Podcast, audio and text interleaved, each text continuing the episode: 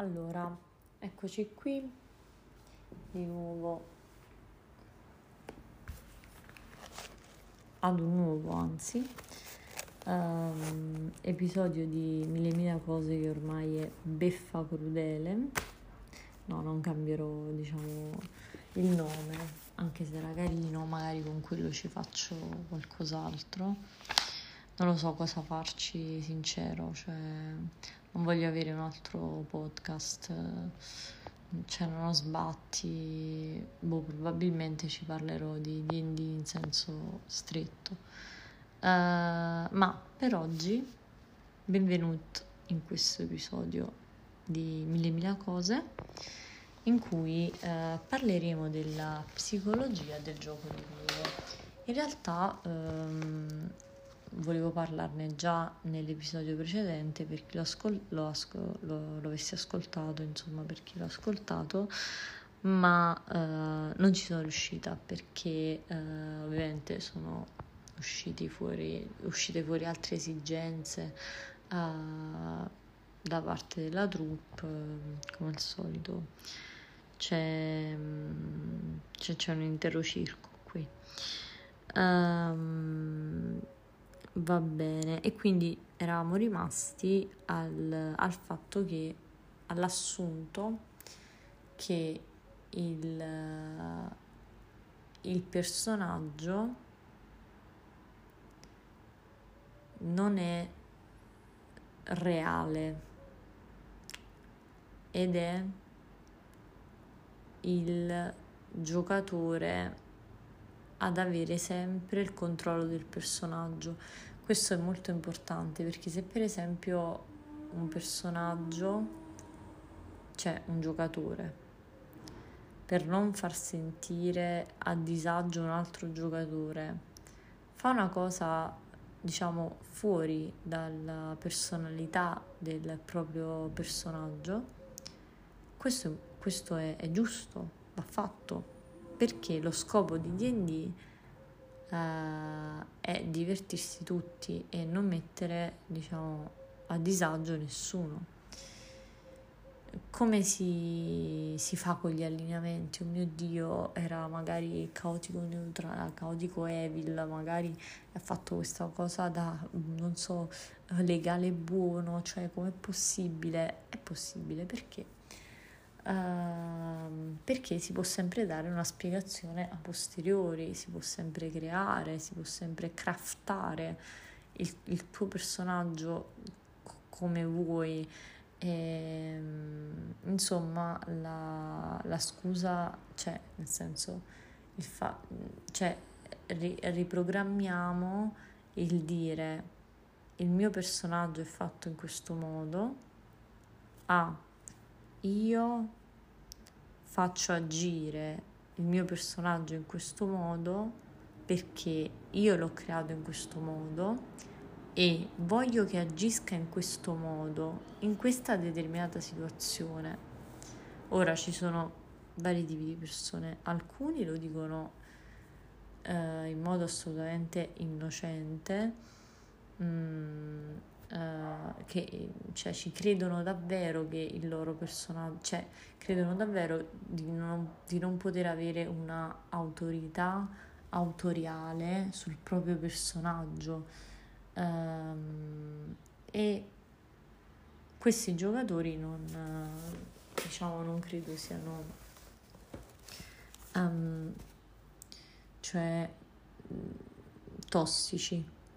Mm, ma cioè reframe tossici, cioè diciamo, non credo uh, siano problematici del gruppo.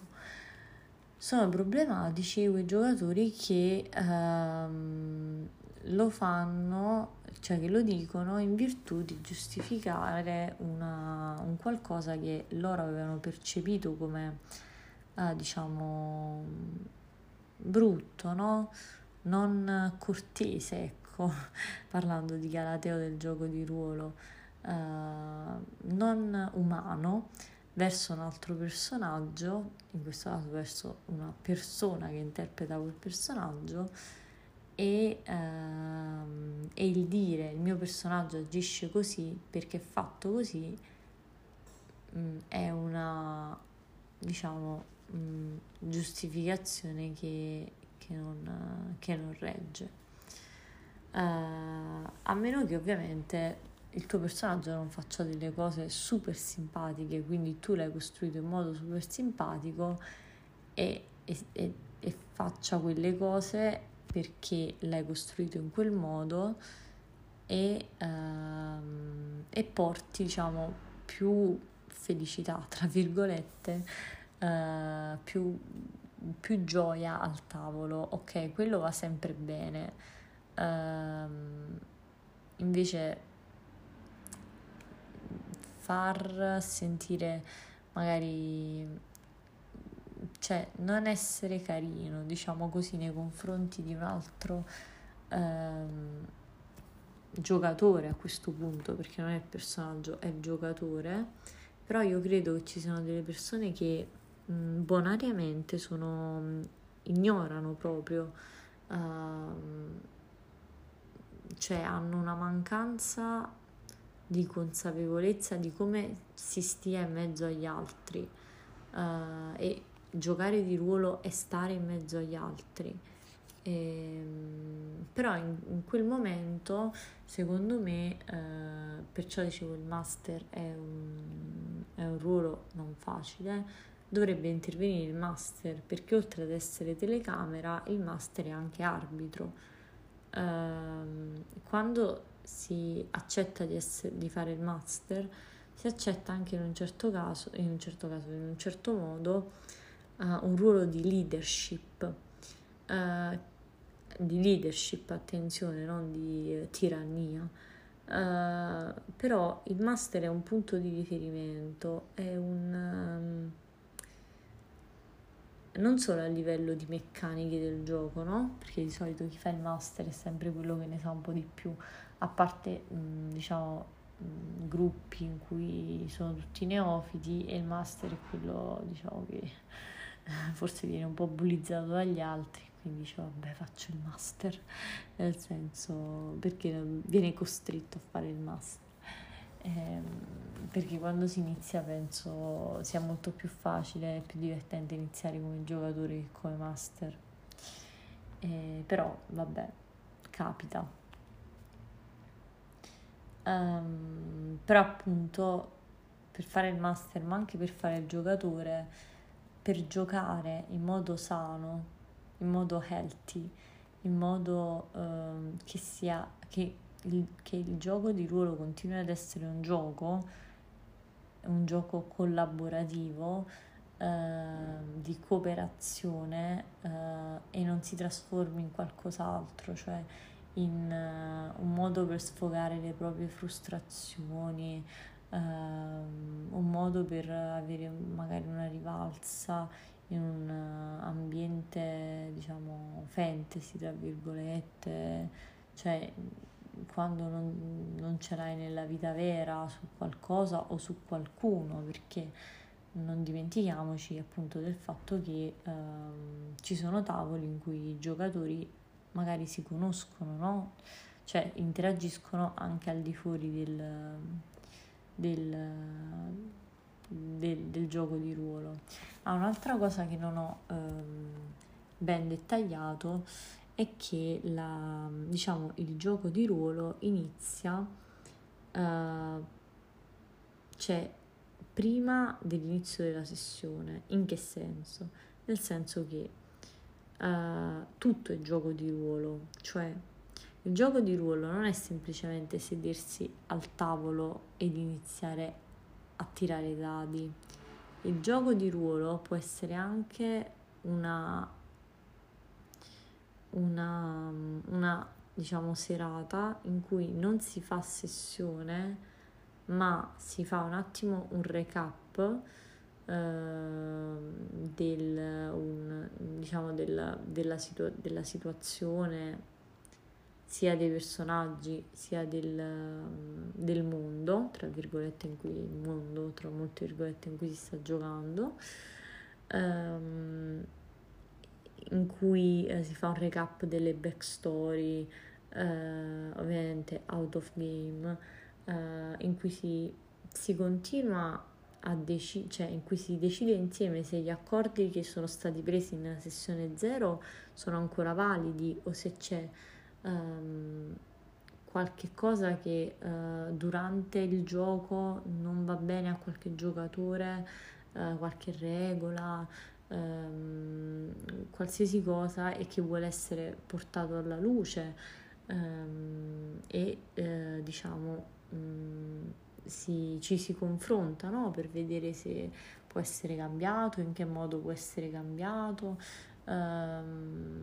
insomma, cioè queste sessioni zero, tra virgolette, uh, queste sessioni non giocanti, uh, fanno comunque parte del gioco di ruolo ed è molto importante farle, soprattutto direi quando si introduce una nuova persona, però vabbè. Uh, diciamo che può non accadere per mancanza di tempo o vari misunderstanding. Um, comunque um, si può fare anche privatamente, ovviamente, a seconda delle disponibilità degli altri giocatori e del master, ma secondo me è sempre bello fare tutto insieme.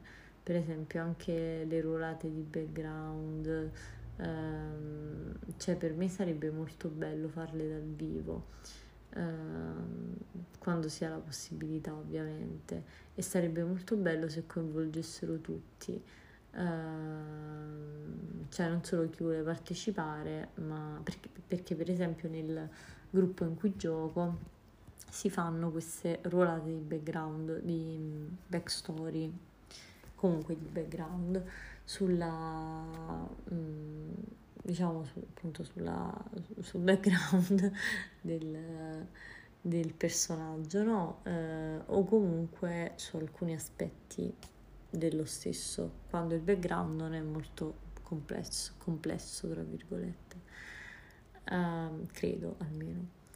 E, e, sarebbe bello farle dal vivo, anche se farle online uh, forse è anche buono per i nuovi giocatori perché magari uh, aiuta a, un att- a sciogliersi un attimo perché non, non, si sentono tutti gli occhi puntati addosso soprattutto in un vasto gruppo no?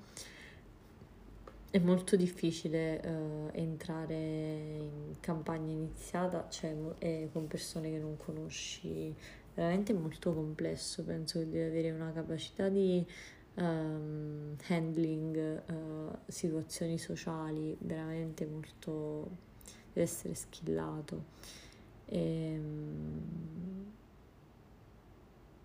e niente.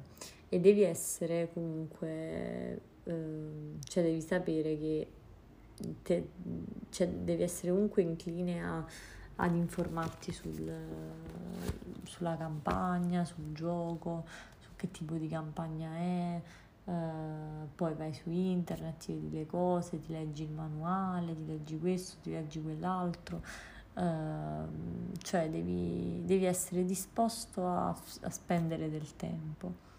Ehm, però se D&D è una passione e ehm, si gioca per quello, credo che sia non giusto farlo, però non, non è un peso, insomma, per, per, la persona che lo fa.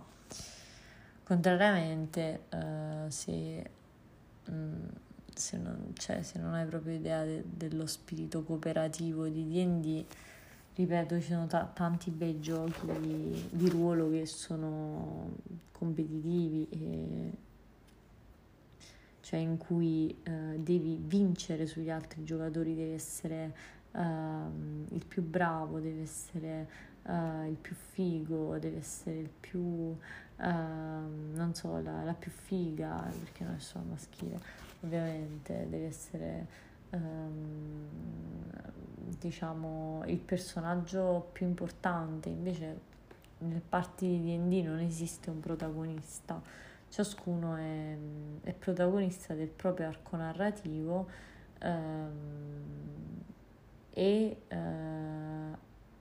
può chiamare delle scene in, uh, in qualsiasi situazione egli voglia, eh, stando un attimo attento a non, insomma, a non, eh, diciamo, magari steppare su, perciò è importante secondo me conoscere ehm, gli altri, i personaggi degli altri, perché se io so che c'è un mago eh, che per esempio ha un int molto più alta, cioè che, che ne so, che ha un int più alta della mia che sono bardo, cioè non vado a steppare sulle cose che fa il mago, uh, ma le faccio fare al mago, uh, le cose del uh, druido le faccio fare al druido, le cose del, del warlock le faccio fare al warlock ma non perché sono cose del mago, del warlock o del druido, dipende dalle, dai loro punteggi nelle, nelle, abilità. Uh, se io so che te hai la maestria in ingannare, uh, io magari ce l'ho in, in intimidire, cioè abbiamo entrambi carisma sgravo, cioè sono sgravo, cioè carisma comunque alto, andiamo insieme a fare la faccia, anzi a fare il l'altra, diciamo, la parte, il lato B, a quelle NP, eh, a botta di, di prove caratteristiche, no? E prove caratteristiche a probabilità, vabbè. Comunque, insomma, quello. Uh, insomma, alleiamoci tra virgolette, e, però se io, mh, mm, cioè, cioè se la faccia oppure la faccia comunque anche la, l'investigatore, no? Tra virgolette il ruolo, poi c'è lo scout, più scout, più, eh, più detective, più infiltrator, ehm, cioè lo va a fare una persona che c'è tipo meno uno, cioè ha dei numeri negativi in delle cose, cioè c'ha zero, è come se io che ho meno, non mi ricordo quanto, meno uno a forza, dico no vabbè, per uscire da questo dungeon il masso lo sollevo io, ma tutto a posto, cioè, nel senso, no. Se vuoi fare la scenetta una volta sì, due volte sì, la terza volta rompi il ca, secondo me.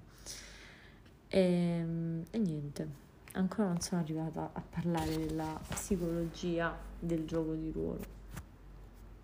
Ok, abbastanza carica per parlarne lontano dal caricatore.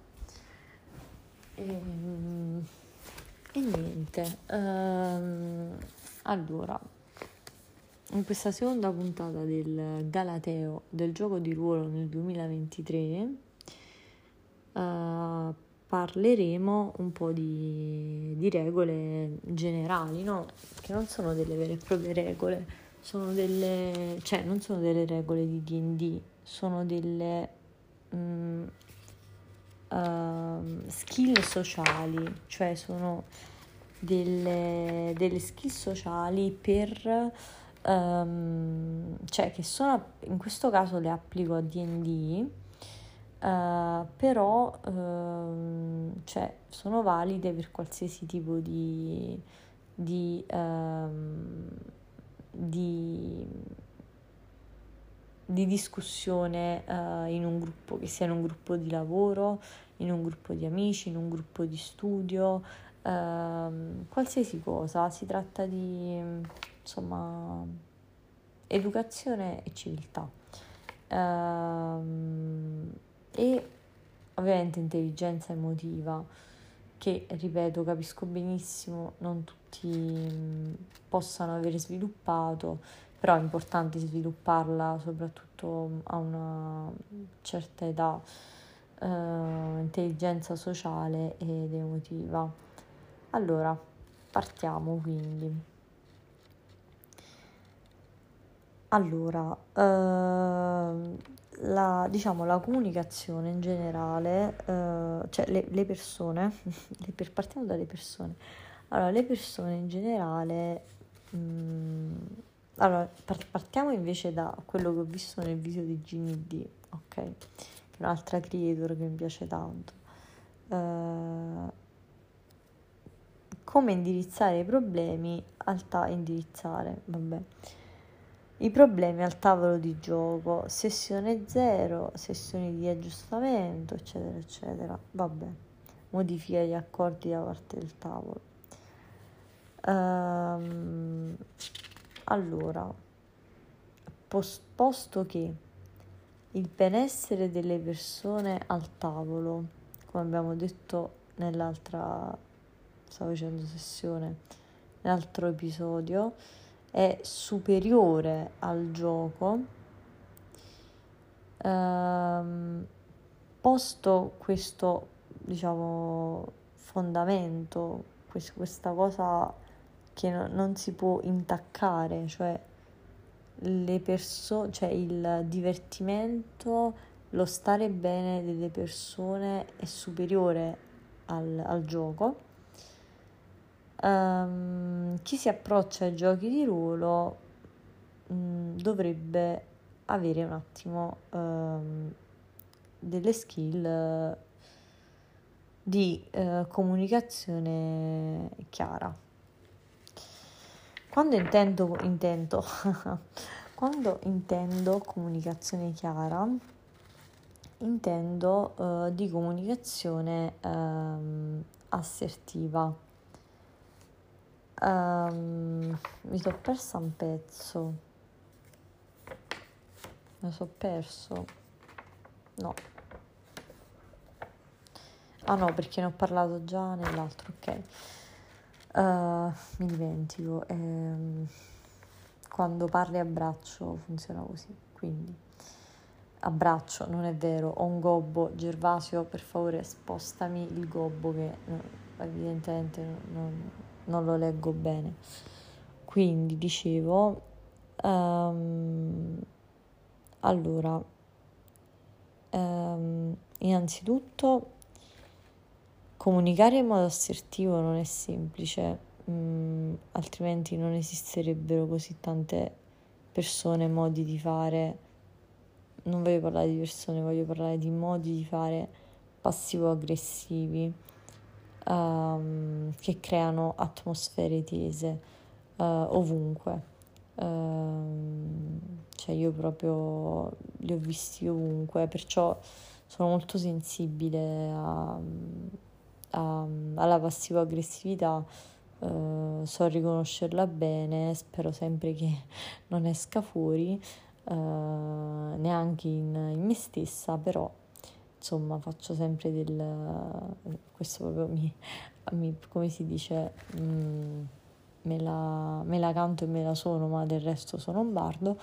Uh, lol. E, ehm, diciamo che uh, è molto difficile comunicare in modo assertivo.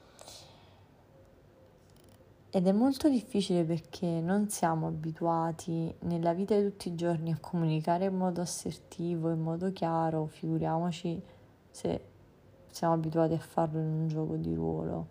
Però se non hai 15 anni praticamente e neanche avere 15 anni è una scusa, però nella tua età adulta hai sviluppato una comunicazione assertiva con le altre persone, uh, altrimenti è molto difficile che tu riesca a mantenere dei rapporti, diciamo, sociali per lungo tempo.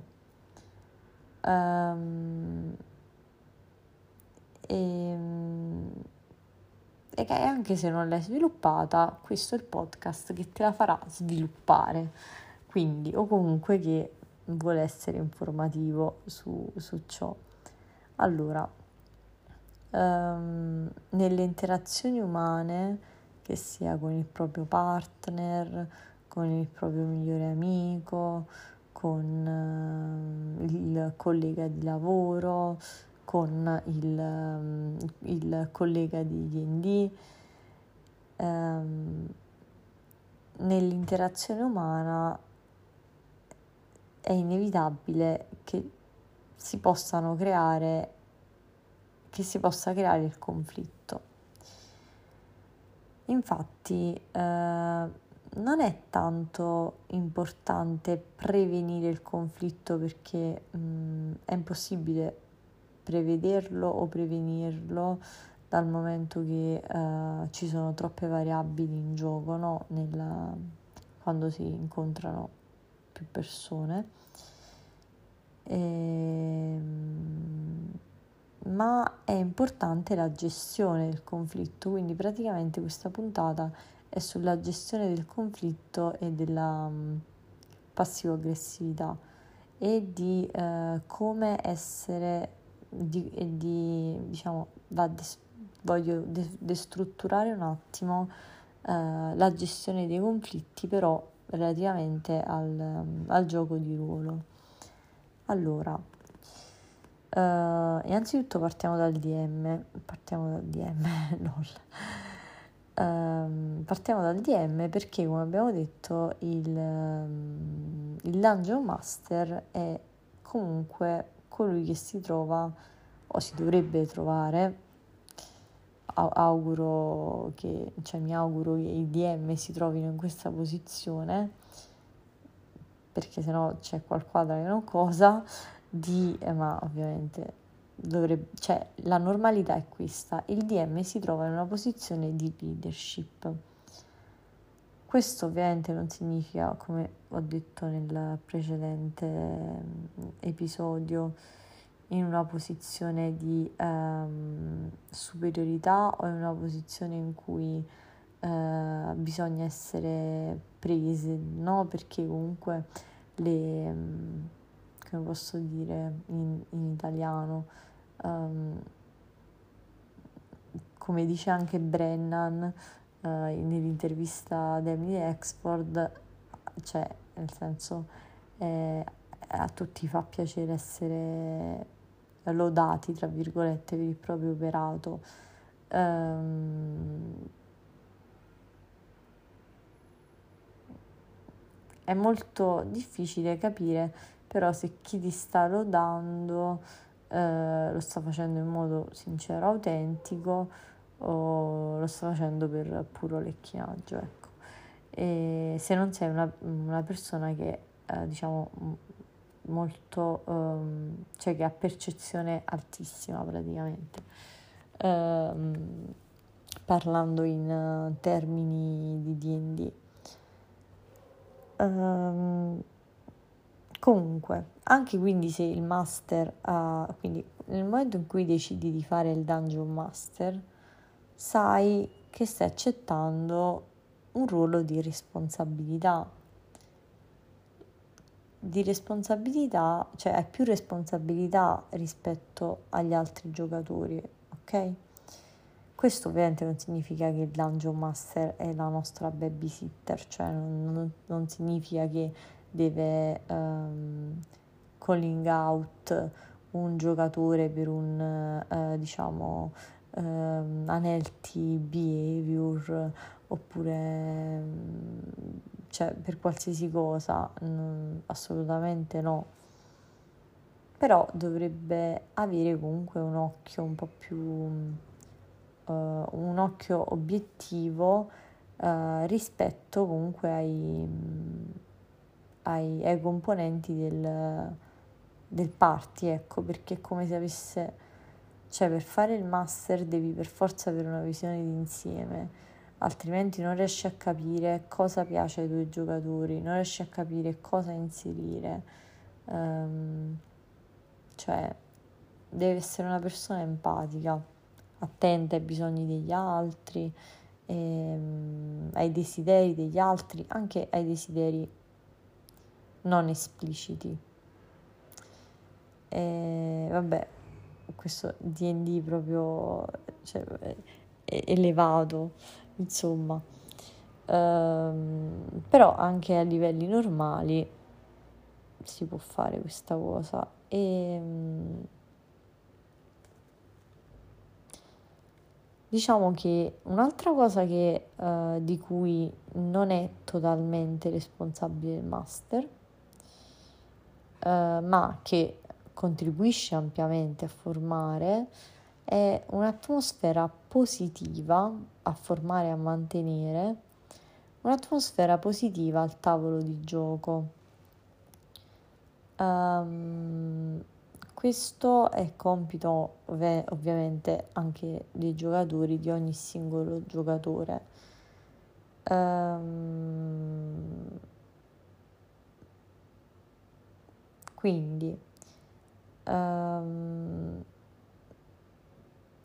innanzitutto uh, cioè, parlando quindi dei conflitti cosa c'entra il master nei conflitti? Nulla, cioè nel senso non è che deve centrare, centrare per forza, cioè non, deve essere per forza um, coinvolto in un conflitto perché può darsi pure che il, pro, il problema, tra virgolette, comunque il, il, il, il conflitto lo sta creando lo stesso master, quindi in quel caso non, non può fare proprio l'arbitro di nulla, no? E, ehm, però diciamo dovrebbe avere comunque una posizione di... Non voglio utilizzare la parola leadership, utilizzerò la parola moderatore, ok? In queste situazioni. Uh, quali situazioni? Situazioni conflittuali. Mm, quali situazioni conflittuali? Quali conflitti? Di qualsiasi tipo Um, ad esempio, uh, come citato poc'anzi, un, uh, cioè, magari c'è sempre lo stesso giocatore, un esempio, no? Che, cosa che non accade al mio tavolo di gioco, però al mio, cioè al tavolo di gioco cui, al quale partecipo, magari c'è sempre un giocatore che steppa o per ignoranza, perché non, non sa manco cioè, che, che cos'è, insomma, che, che, che, tipo di personaggio è, mh, mm, che tipo di competenze ha, o, o per prota- protagonismo. Um, il protagonismo è una cosa che, cioè, le manie di... cioè, allora, le persone con manie di protagonismo non devono giocare a D&D. Per cortesia, non ci giocate.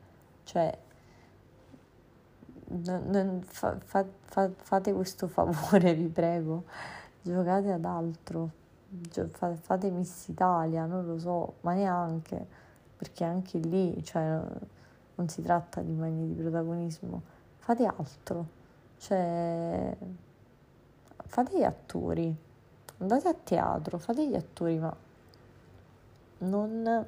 E fate gli attori protagonisti, però andate al Grande Fratello, non lo so, ma non giocate a D&D perché veramente D&D è, cioè, è, deve essere il gioco più rilassante del mondo, il gioco più cioè, sciallo del mondo, ma non, spesso non è così e, non è bello. Allora, quindi, ritornando alla risoluzione dei conflitti, Um, innanzitutto bisogna capire qual è il problema, cioè se esiste il problema. Cioè, se il problema esiste o se è una... anche se, no... anche se non esiste il problema, se esiste una percezione del problema, perché anche la percezione del problema è un problema per la persona che lo percepisce come tale. Cioè, non, ovviamente ogni percezione uh, pro- di un problema è, val- è valida poi, una volta identificato il problema, questo proprio problem solving uh, tipo one o one, uh, molto basic, una volta identificato il problema, mh, mm, bisogna chiedersi, ma è davvero questo il problema? Cioè, nel mio esempio di prima, il problema è davvero che, che ne so, questo giocatore mi steppa davanti a cose che potrei fare io eh, e magari mi impedisce di farle eh, o io con questo giocatore ho un problema, magari un giocatore che conosci, cioè con cui ti intrattieni anche al di fuori di D&D, magari il tuo fidanzato, magari non lo so, cioè appena litigato per dire cose che possono succedere. Um, cioè, ecco, mettiamo questa cosa, è appena litigato col, col tuo ragazzo, ci vai a giocare a D&D insieme non puoi portare quell'ostilità sul tavolo di gioco, mi dispiace, cioè non la puoi portare, cioè proprio no. E, ehm, e quindi questo, perché ho fatto questo esempio? Perché è quello che secondo, secondo me è più calzante, più, anche più generale, più comprensibile per tutti, ehm, dove una cosa che, cioè il problema apparente è che magari eh, io persona, io Bardo X ho litigato col mio fidanzato, che ne so, Barbaro, Bardo e Barbaro stanno sempre bene insieme. Uh, Barba, Barbarian, bellissimo multiclasse secondo me, molto funny.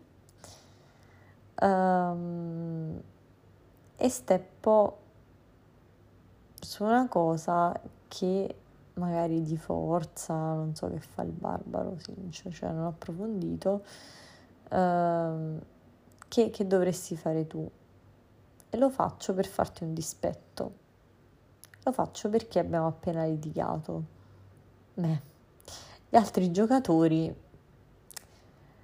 magari, cioè non è una cosa proprio carina da fare, insomma.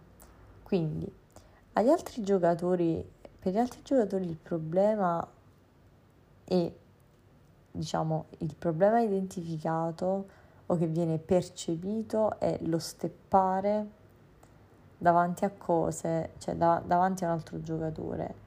Il vero problema sottostante che non viene identificato, ma a volte non viene identificato neanche dalla persona stessa, no? Eh, appunto potrebbe non essere il problema che poi viene indirizzato al tavolo di gioco, cioè se al tavolo di gioco viene indirizzato il problema eh, Giancoso, eh,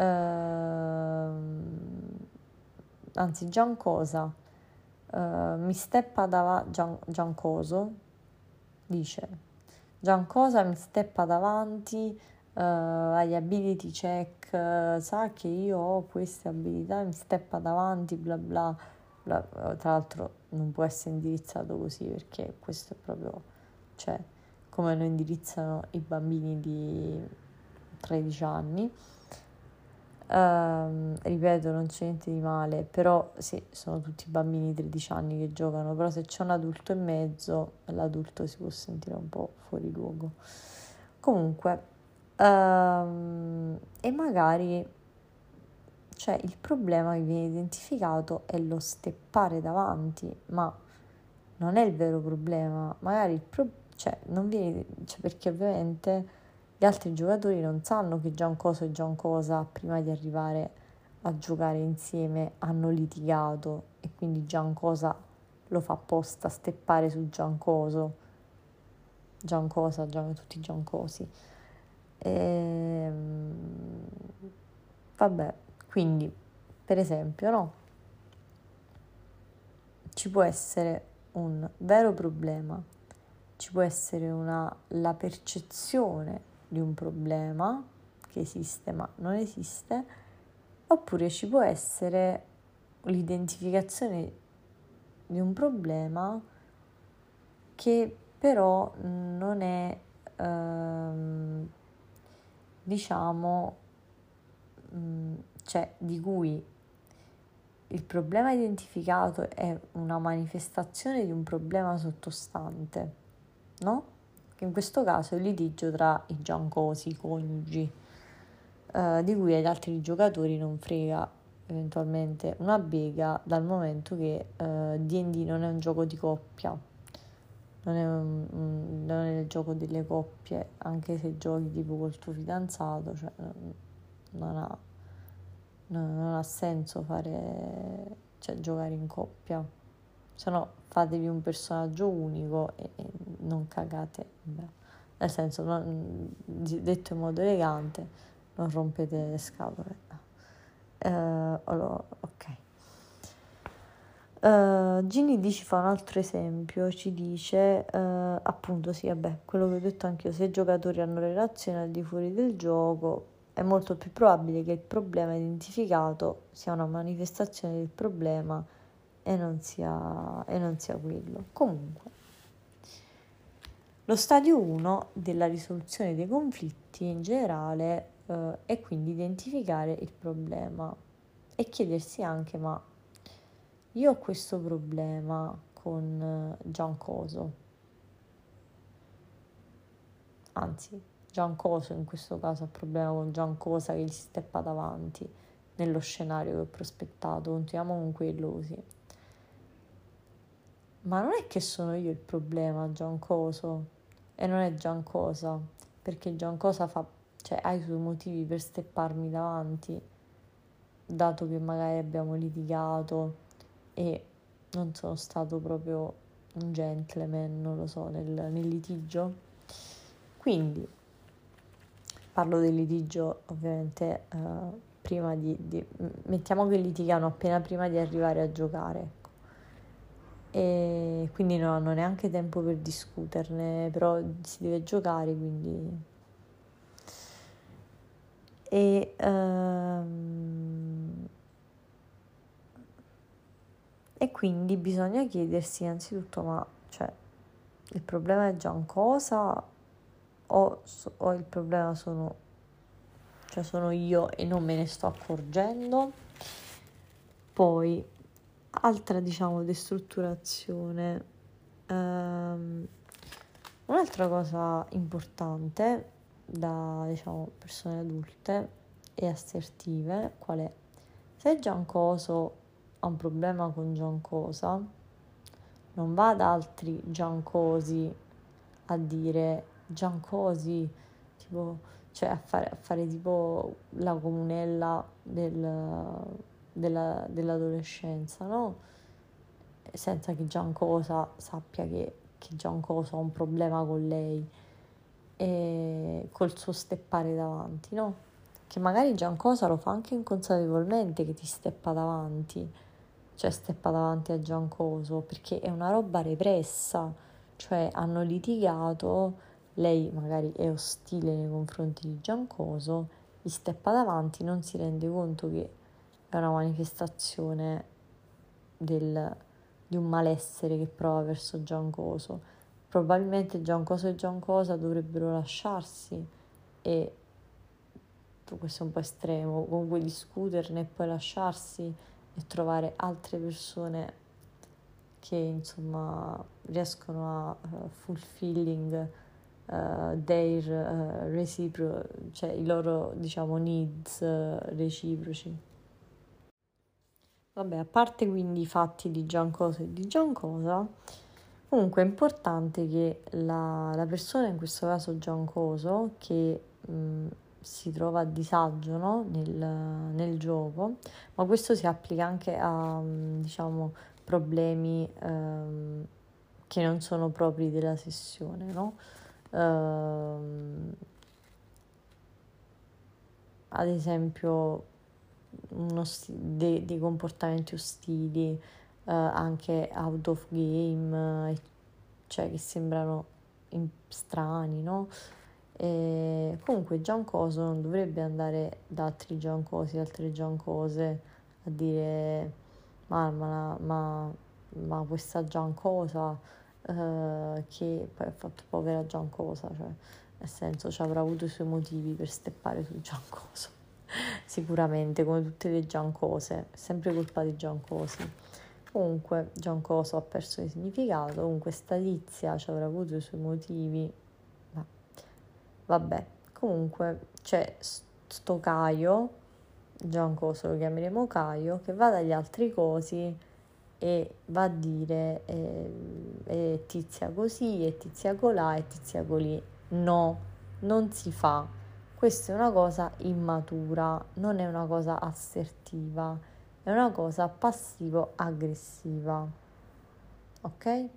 Oppure una cosa normale sarebbe, eh, sarebbe una cosa assertiva, laddove assertivo significa adulto, uh, sarebbe um, andare direttamente da Tizia e dire Tizia, perché mi steppi davanti? Però magari Caio non lo fa perché Tizia e Caio hanno appena litigato, comunque c'è del risentimento e quindi non, non lo fa, ma preferisce fare comunella con gli altri giancosi. Quelli sono rimasti giancosi, i nostri protagonisti, ad esempio, sono diventati Tizia e Caio. Comunque, mh, mm, magari però può chiedere, questa cosa è lecita ovviamente, anzi sacrosanta, giusta, giust- va fatta. Uh, Caio può chiedere agli altri Giancosi. È una mia percezione che Tizia faccia così oppure lo percepite anche voi? Perché sempre di percezioni si parla perché non esiste nessuna verità assoluta da nessuna parte ok? Altro postulato.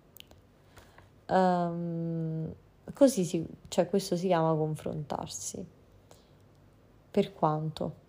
Per un'ora per due ore dopo la sessione, ma alla sessione successiva o anche prima, ehm, Giancoso, vabbè tanto Giancoso e Giancosa, cioè oddio Tizia e Caio, tornano a casa insieme, poi alla fine fanno quella roba lì, insomma, riparature e del, insomma, una spedizione riparativa e, e quindi non hanno bisogno neanche di discutere.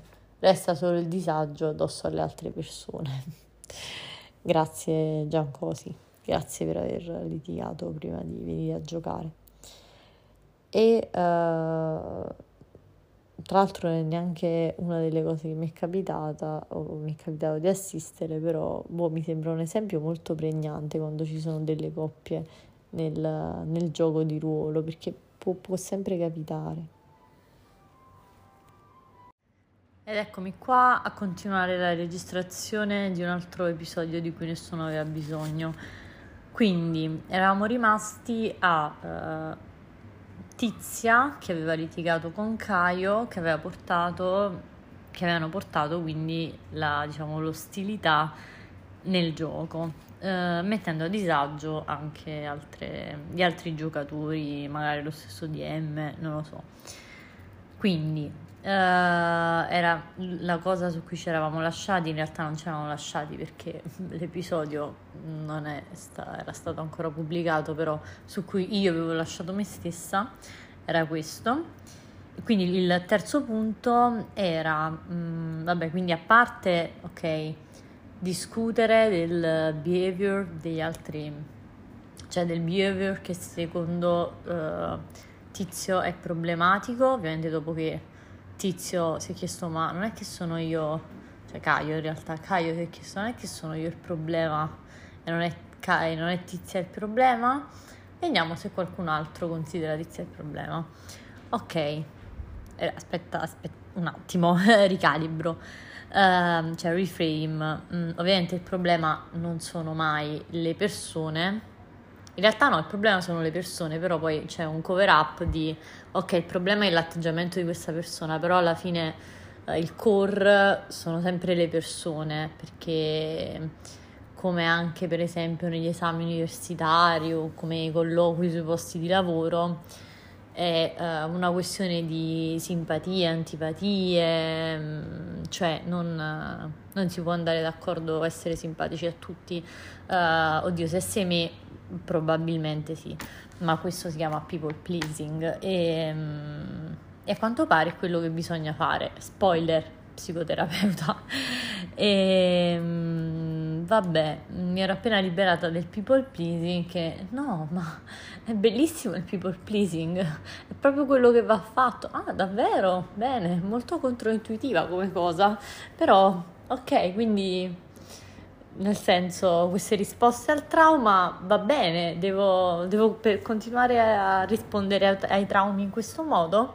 Perfetto, va bene. Parte ciò, punto 3 era um, quando pensi di avere, allora quando uno o più persone ad un tavolo, parlando di DD ovviamente ritorniamo al discorso, uh, anzi gioco di ruolo in generale e in particolare DD, um, e in generale la psicologia dell'assertività. um, il terzo punto potrebbe essere una riflessione su cosa vogliamo ottenere da quel confronto. Perché? È ovvio che il confronto su qualcosa che non ci sta bene a un tavolo di gioco, come su qualcosa che non ci sta bene in una relazione, eh, potrebbero essere capelli lasciati nel lavandino, potrebbe essere, non so, qualsiasi cosa, deve accadere. Ma ehm, cosa è importante? Allora, innanzitutto mh, cercare di portare alla luce subito il confronto immediatamente, perché più si rimurgina, anche parlandone con gli altri, più si, si ingigantisce la questione, sia nella propria testa, ehm, sia con gli altri. Ehm, e si rischia anche il fenomeno mh, branco. Ehm, questo mm, da, sottoscrivo uh, menti tribali Uh, perché le brave persone uh, si dividono su politica e religione. Un libro di, uh, tra diciamo, la, la, psicologia morale e diciamo, di psicologia morale di Heinz che consiglio a tutti, consiglio sempre in ogni puntata e magari nessuno l'ha mai letto, però consiglio, insomma. non l'ho letto, no, io l'ho letto, però per dire un mattone l'ho letto mezza volta. Um, quindi, mm, comunque ci sono anche video su YouTube, uh, tipo TED Talks o anche altri video di Aint, scritto H-A-I-D-T, N, c'è anche una N in mezzo, prima della T forse non sono molto d'accordo con quello che dice nell'ultimo libro, ma cioè nel senso alcune parti sono l'ultimo libro uh, sarebbe The Cuddling of the American Mind, uh, ma um, ci sta, cioè nel senso sono d'accordo per alcune cose, per altre meno, veniamo da generazioni diverse, ci può stare.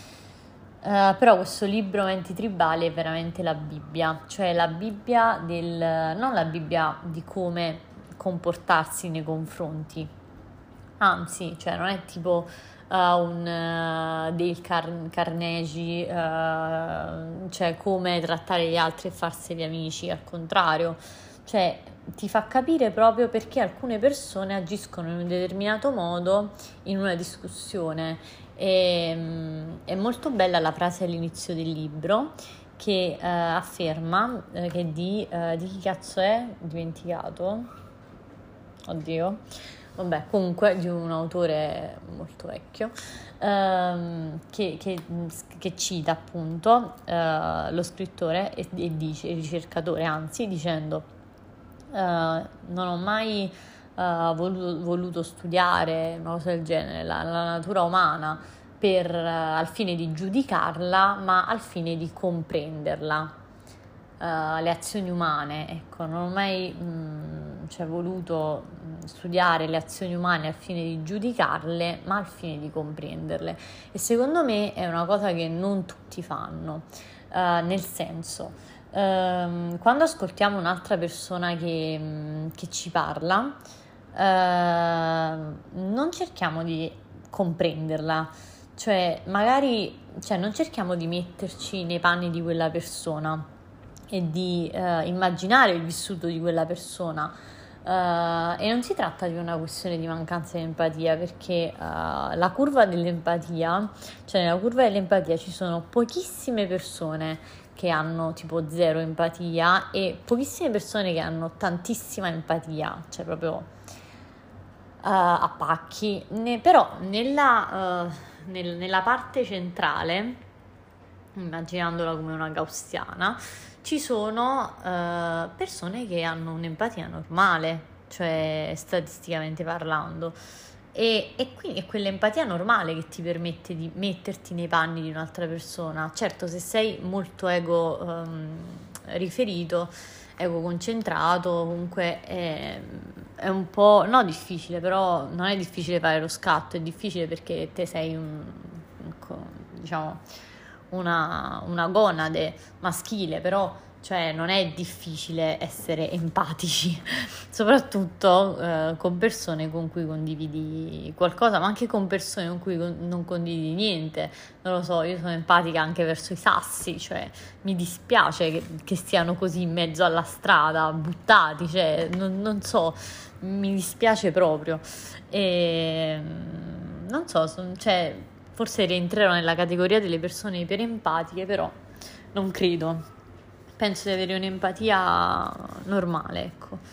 E, o comunque non è, non è una giustificazione dire sono poco empatico per comportarsi da uh, pezzo di uh,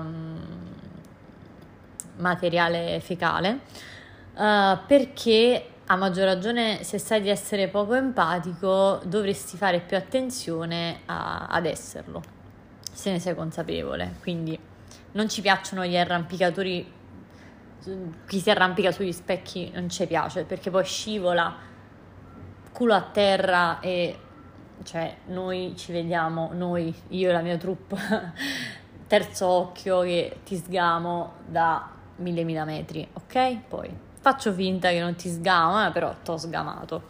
Vabbè, continuando. Uh, quindi, mm, nel senso, ho una buona percezione sulle persone, poi sono buona e cara, e se mi arrabbio sono comunque buona e cara. Uh, però, insomma, non è che non ti ho capito, sono buona e cara lo stesso. Um, quindi mm, bisogna appunto risolvere subito il confronto uh, e ma in che modo risolvere? E comunicare in modo assertivo. Quindi in che modo risolvere il, il confronto? E perché risolverlo subito? Quindi parliamo proprio in modo basic, in modo che capiscano tutti, anche le persone, tra virgolette, poco empatiche. Uh, o che si nascondono dietro al fatto sono poco empatico e allora ascolta gonade maschile così ci si confronta con la gente, impara e confrontati anche con gli altri al di fuori di D&D. Allora, innanzitutto perché si deve risolvere subito? Prima cosa per evitare il fenomeno branco, seconda cosa per evitare appunto di ingigantire la questione, terza cosa perché uh, tizia che ti ha steppato sul personaggio, cioè sulla cosa che deve, doveva fare il tuo personaggio, come può tizia correggere il suo comportamento o rendersi conto che quel comportamento è deleterio per, per, per il party, per te e magari per, per il party in generale, no? Uh, dato che DD eh, è collaborativo, c'è uno scopo comune, se, se, ci steppiamo sopra a vicenda lo scopo comune non si raggiunge. Uh, se la tizia, cioè se tizia non sa di essere di, di causare un problema col suo steppare, col suo, che ne so, meno uno ad intelligenza sulla cosa che, in cui tu sei, um, hai la proficiency e anche la maestria magari. Quindi ti rode ancora il doppio, cioè tu avresti potuto salvare la situazione ma Tizia ti è steppata davanti, ecco. Quindi, mm, come fa Tizia a saperlo? Magari Tizia non sa neanche che significa meno uno ad intelligenza sia perché magari non è intelligente nella vita reale, sia perché non lo è il suo personaggio o perché sinceramente non ha sbatti di giocare ed è lì solo così per, uh, per fare, non so, ornamento, cioè non so, tipo, tipo, che ne so, io i gatti li ho sempre considerati animali ornamentali, ecco è lì come, cioè, cioè come un gattino oppure vabbè, sono pur sempre animali, povere bestie, quindi un gatto, diciamo un gatto di ceramica, cioè è lì a fare la bomboniera così, però mm, non, cioè, non si è presa la briga di, di sapere in cosa si può buttare avanti, si può steppare, in cosa non può steppare, quali sono le sue abilità, quali no, eh, quali cosa deve fare, cosa è meglio che, che, poi si può fare quel che si vuole, però sempre nel rispetto del, delle scene degli altri, insomma. Perché è anche questo DD.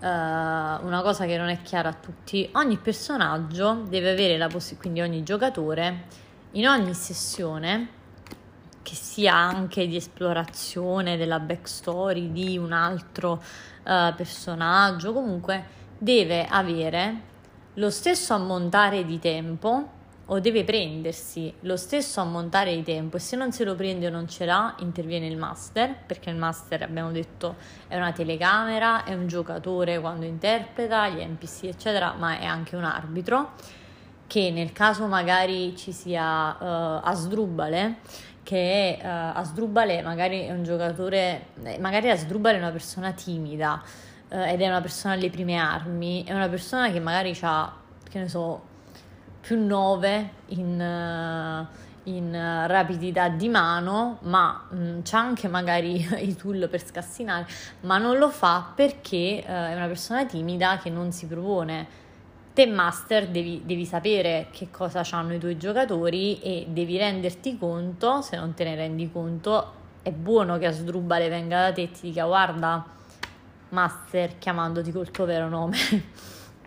Quindi guarda uh, Gervasio, che Gervasio, Gervasio sarà il nostro master. Guarda Gervasio, uh, io sono una persona timida, non conosco gli altri, quindi quando c'è qualcosa che è di competenza, che ne so, rapidità di mano, per favore mh, primi, puoi iniziare, pu- puoi chiamarmi tu per fare queste cose perché sai altrimenti mi vedo gli altri steppati davanti e, e io non, non, so perché mi vengono sempre gli, gli, gli, esempi su cose che fa il ladro, forse perché amo il ladro come, come classe.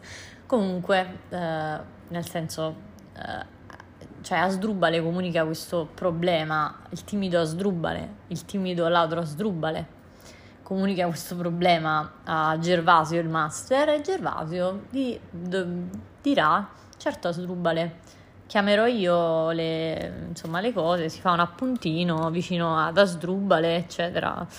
Uh, Asdrubale da chiamare non lo so e, e se lo va a riguardare prima della sessione secondo me. Perché devi conoscere non solo i personaggi ma anche le persone con cui hai a che fare e ovviamente il master non legge nel cervello della gente perché a meno che non sia uno psionico, ma non credo. Uh, però è, è, bene che la gente vada a parlare col master e dica guarda, uh, tipo uh, che ne so, Eleuterio mi, mi steppa su, questa, su questa cosa e a me dà fastidio perché è l'unica cosa su cui ho maestria, per cortesia fatemela fare, ehm, cioè solo che sono timido, non voglio creare disagio al tavolo, quindi non, non, lo faccio, il master ti dirà tranquillo, scialla, la prossima volta la chiamo io, però comunque cerca di proporti perché non crei disagio al tavolo, anzi... Eh, è solo una cosa positiva il, fa- il, fatto di proporti e di portare avanti uh, la trama in qualche modo. Uh, anche perché um, cioè, di solito nei libri le trame, no, la trama non la porta avanti il narratore nei libri o comunque nei, al cinema, la trama la, la, portano avanti i personaggi. Ed è così anche in DD, come dovrebbe essere. Poi vabbè, ogni tavolo è diverso. Uh, si gioca un DD diverso da ogni tavolo. Quindi ritornando al fatto di come risolvere i conflitti in generale, mh, mm, quindi comunicare subito il conflitto in modo, uh, cioè il conflitto, comunicare subito uh, il problema in modo assertivo alla persona. Cosa significa? Vabbè, questo abbiamo detto perché altrimenti la persona si può non rendere conto di quel comportamento per continuare a perpetrarlo Uh, il disagio continua ad aumentare e si crea un ambiente teso che non fa bene né alle altre persone che hanno dei problemi con Tizia, uh, se Tizia e Caio non, non, hanno risolto a casa loro, ma mm, cioè, nel, nella normalità risolverebbero a casa loro, a casa, lo, a caso, a casa loro. E um, se il problema appunto è, è, di coppia, tra virgolette, andatevi a lasciare fuori dal nostro tavolo. E ehm, comunque questo era un esempio. E ehm, quindi diciamo addressing eh, il problema eh, prima che peggiori la situazione. Eh, e attenzione, la scusa di uh, non sono una persona che ama i confronti, bla bla bla, uh, cioè no, non vale perché non è che deve esserci un confronto, cioè non deve esserci tipo l'inquisizione spagnola, ok? Cioè, nel senso, nessuno se l'aspettava, però non deve esserci semicit. Um, il problema deve essere comunicato, cioè, e non deve essere una comunicazione di gruppo. Questo perché? Perché uh, la comunicazione di gruppo setta il tono per quello che è un processo al tavolo e il tavolo da gioco non è fatto per i processi, il tavolo da gioco è fatto per il gioco nel quale abbiamo detto rientra la sessione 0, i vari uh, aggiustamenti degli accordi tra uh, il master e i giocatori, delle regole, bla bla bla, del setting, uh, de- dei vari personaggi, delle backstory, di tutto. E anche di argomenti sensibili. vabbè, può darsi che il problema sia una, può darsi che il problema sia più grave, per esempio di tizia che steppa su su Caio nel, mm, nella, nell'abilità in cui ha uh, il punteggio ma- maggiore. Magari il problema è un problema diverso, magari ti ritrovi in un tavolo uh, misogino, in un tavolo omofobico, in un tavolo dove mm, c'è una persona che continua a fare battute razziste, cioè i, problemi possono essere ben più gravi. In, quello ti, ti ritrovi in un tavolo di incel, vabbè diciamo che D&D, questo poi verrà, mm, cioè vorrei approfondirlo in, altra, in, altro, in altra diciamo, puntata. È un gioco che nasce per l'incel, dobbiamo dircelo. Uh, è un gioco che nasce per l'incel. Uh, poi diventa popolare per, uh, anche per i non incel, e per, però il, cioè, diciamo, si vede anche dalle illustrazioni, donne, diciamo, personaggi femminili, femminili iper sessualizzati. Uh, brutto, brutto, brutto, brutto. Oppure personaggi femminili um, considerati, diciamo, uh, validi solo se uh, sempre per sessualizzati, però magari che ne so, un, guer- cioè, un guerriero che, che combatte, cioè con, io ho visto Mulan da poco, ho rivisto il live action, ma, ma, ma vi pare che Mulan andava a combattere col corsetto? Cioè, o doveva avere per forza una quarta di, di taglia di, di seno, cioè è proprio una cosa assurda, no? Eh, però ovviamente quelle illustrazioni di grazie Wizard of the Coast um, e cioè nel senso attirano un certo tipo di, di pubblico. E per fortuna le cose stanno cambiando, per fortuna c'è sempre più materiale homebrew, per fortuna c'è sempre più accesso a, um, uh, diciamo, accesso a materiale piratato in modo da non dare co- soldi a persone che hanno questo tipo di, uh, di marketing, cosa che veramente ritengo brutta, brutta proprio, brutta. E quindi DD può diventare un gioco inclusivo, di, cioè alla fine anche cioè può diventare quello, che, si, quello che, che, vuoi a patto che ci giochi con le persone con persone giuste. Uh, ma quali sono queste persone giuste? sono quelle di cui sto appena parlando quelle di cui sto per parlare insomma.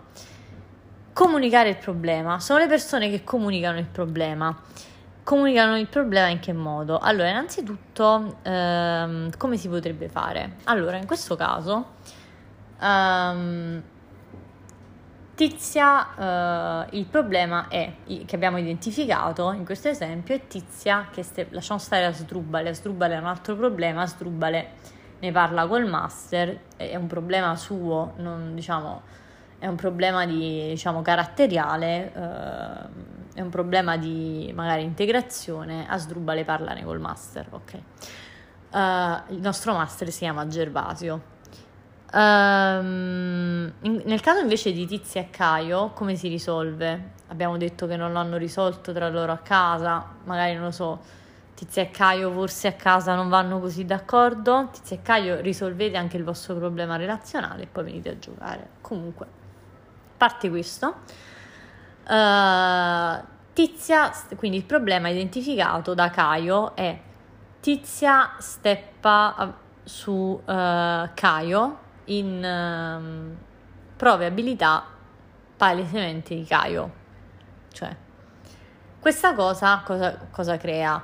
Crea disagio magari in Caio, crea disagio anche in altri giocatori, una volta che Caio ne parla con gli altri, perché effettivamente dicono sì, avresti potuto farlo tu, oppure sì, non è la prima volta che Tizia mi eh, steppa davanti a te, steppa anche davanti a me su quest'altra cosa, anche se sai che ho percezione cioè a mille, quindi perché lo fa? Boh.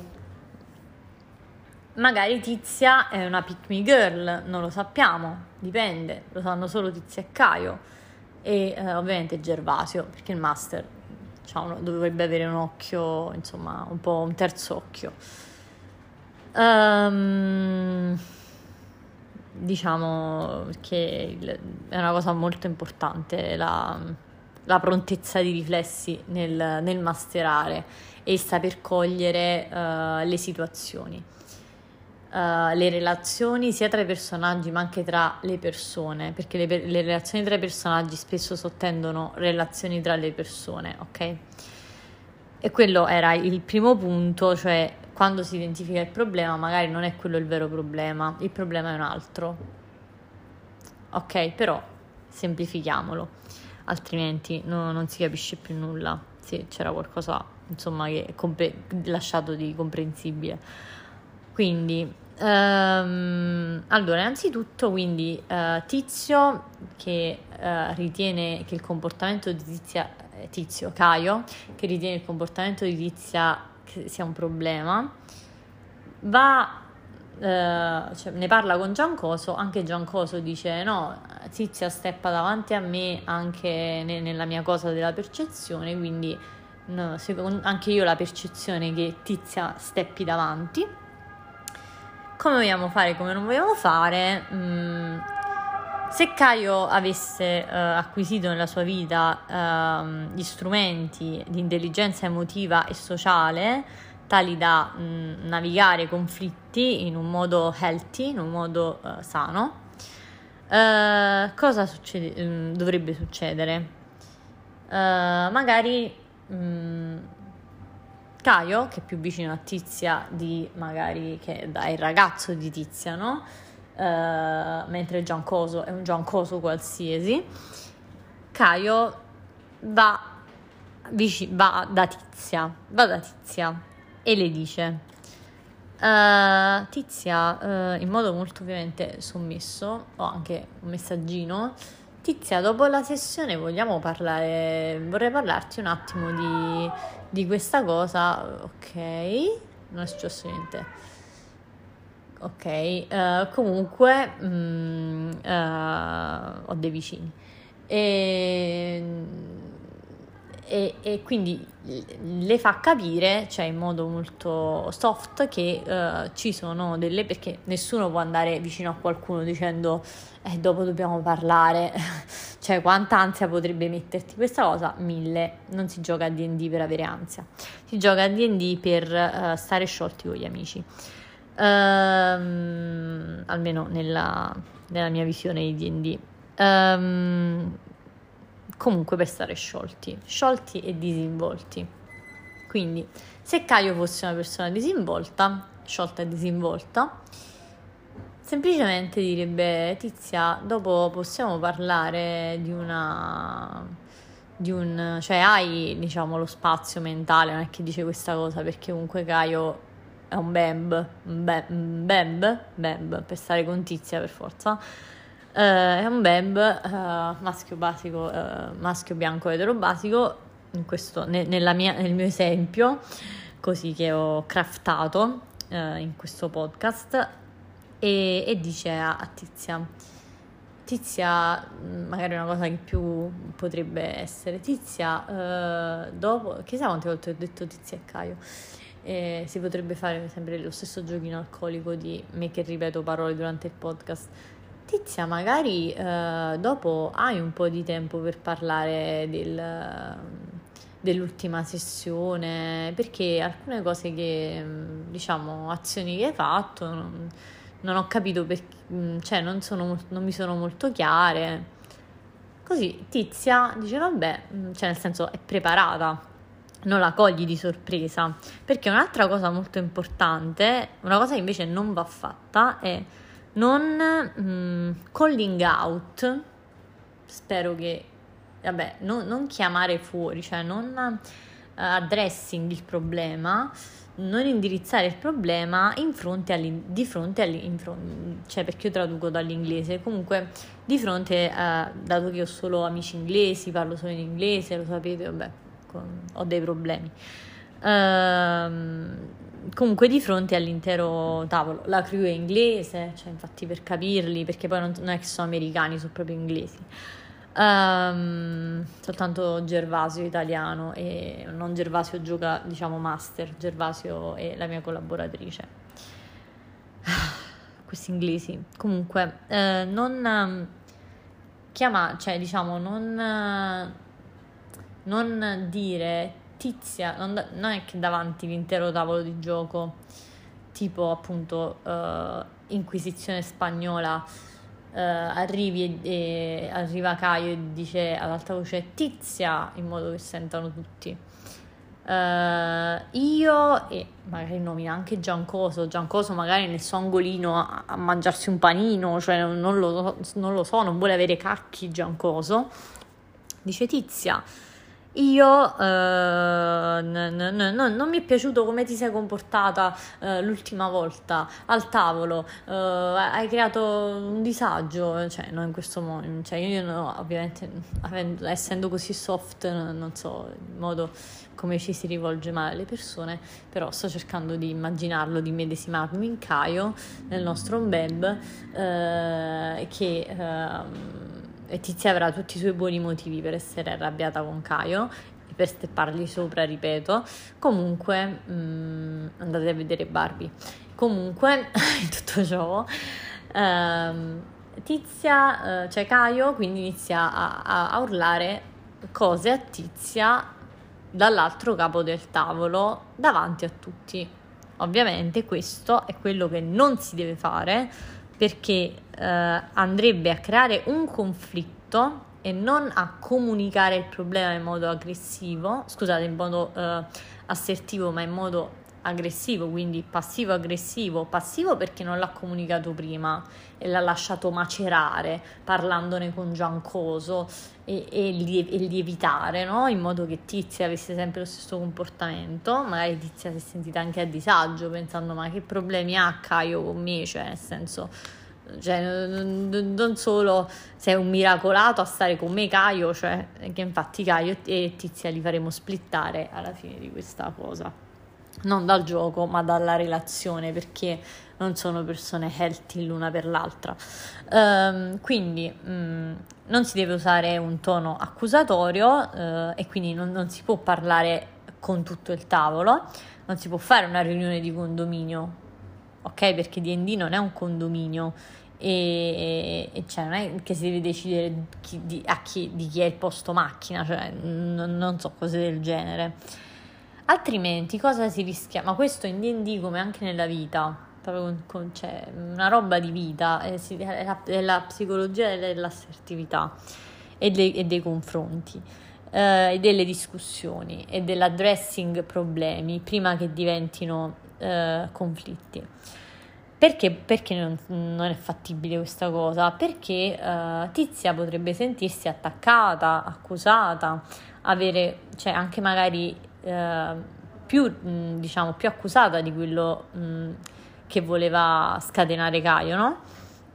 E avere una reazione difensiva. Tizia sarebbe colta, stata colta di sorpresa. Sta roba va evitata come la peste, evitata, evitata, altrimenti mh, non giocate a DD. Cioè, a DD o qualsiasi altro gioco di ruolo che implichi uh, persone e il loro benessere psicologico. Perché non ci sapete giocare? Giocate da soli ai videogiochi, ok? Quindi, um, questo è un podcast che vi dice come giocare a DD, cioè proprio ve lo impone. Voi dovete giocare per forza così, altrimenti non siete degni di giocare a DD. Ovviamente l'ironia eh, non è, non è ma, quasi mai compresa, però eh, insomma, ehm, perché quindi è importante che Caio prenda Tizia e le dica da parte, piano piano le dica Tizia, dopo parliamo di questa cosa.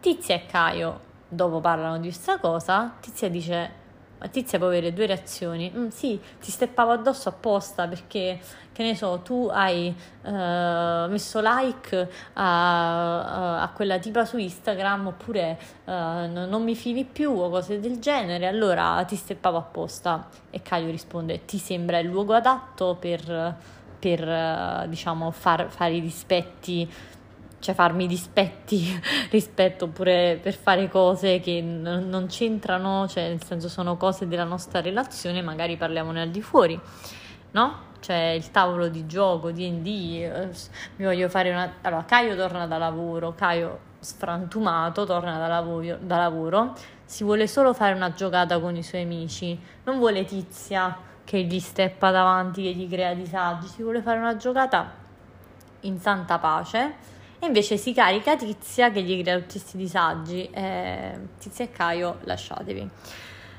Uh, comunque, mh, mm, oppure Tizia potrebbe avere un'altra reazione. Allora, nel primo caso, ovviamente, anche io avrei reagito come Tizia, gli avrei fatto passare le pene dell'inferno al tavolo, ovviamente, anzi, avrei proprio provocato un, un TPK, credo. Uh, per chi non lo sapesse, Totally Party Kill. Eh sì, ci sono persone che giocano da, da anni e non sanno cosa significa TPK. Um, comunque mm, c'è mm, eh, sto diventando un po' passivo-aggressiva steppo un attimo fuori da me stessa. Ok. Perché uh, mi sto immedesimando troppo in tizia.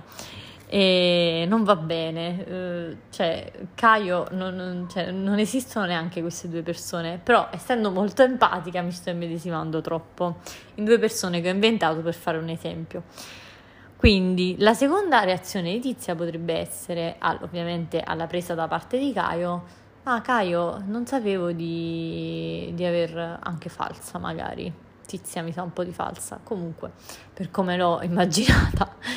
Um, ma anche se è falsa, non ci frega, l'importante è quello che dice a Caio e magari gli dice Caio guarda io non mi sono resa conto questo, di avere questo comportamento. Potevi dirmelo insomma prima. Caio te l'ho detto il prima possibile.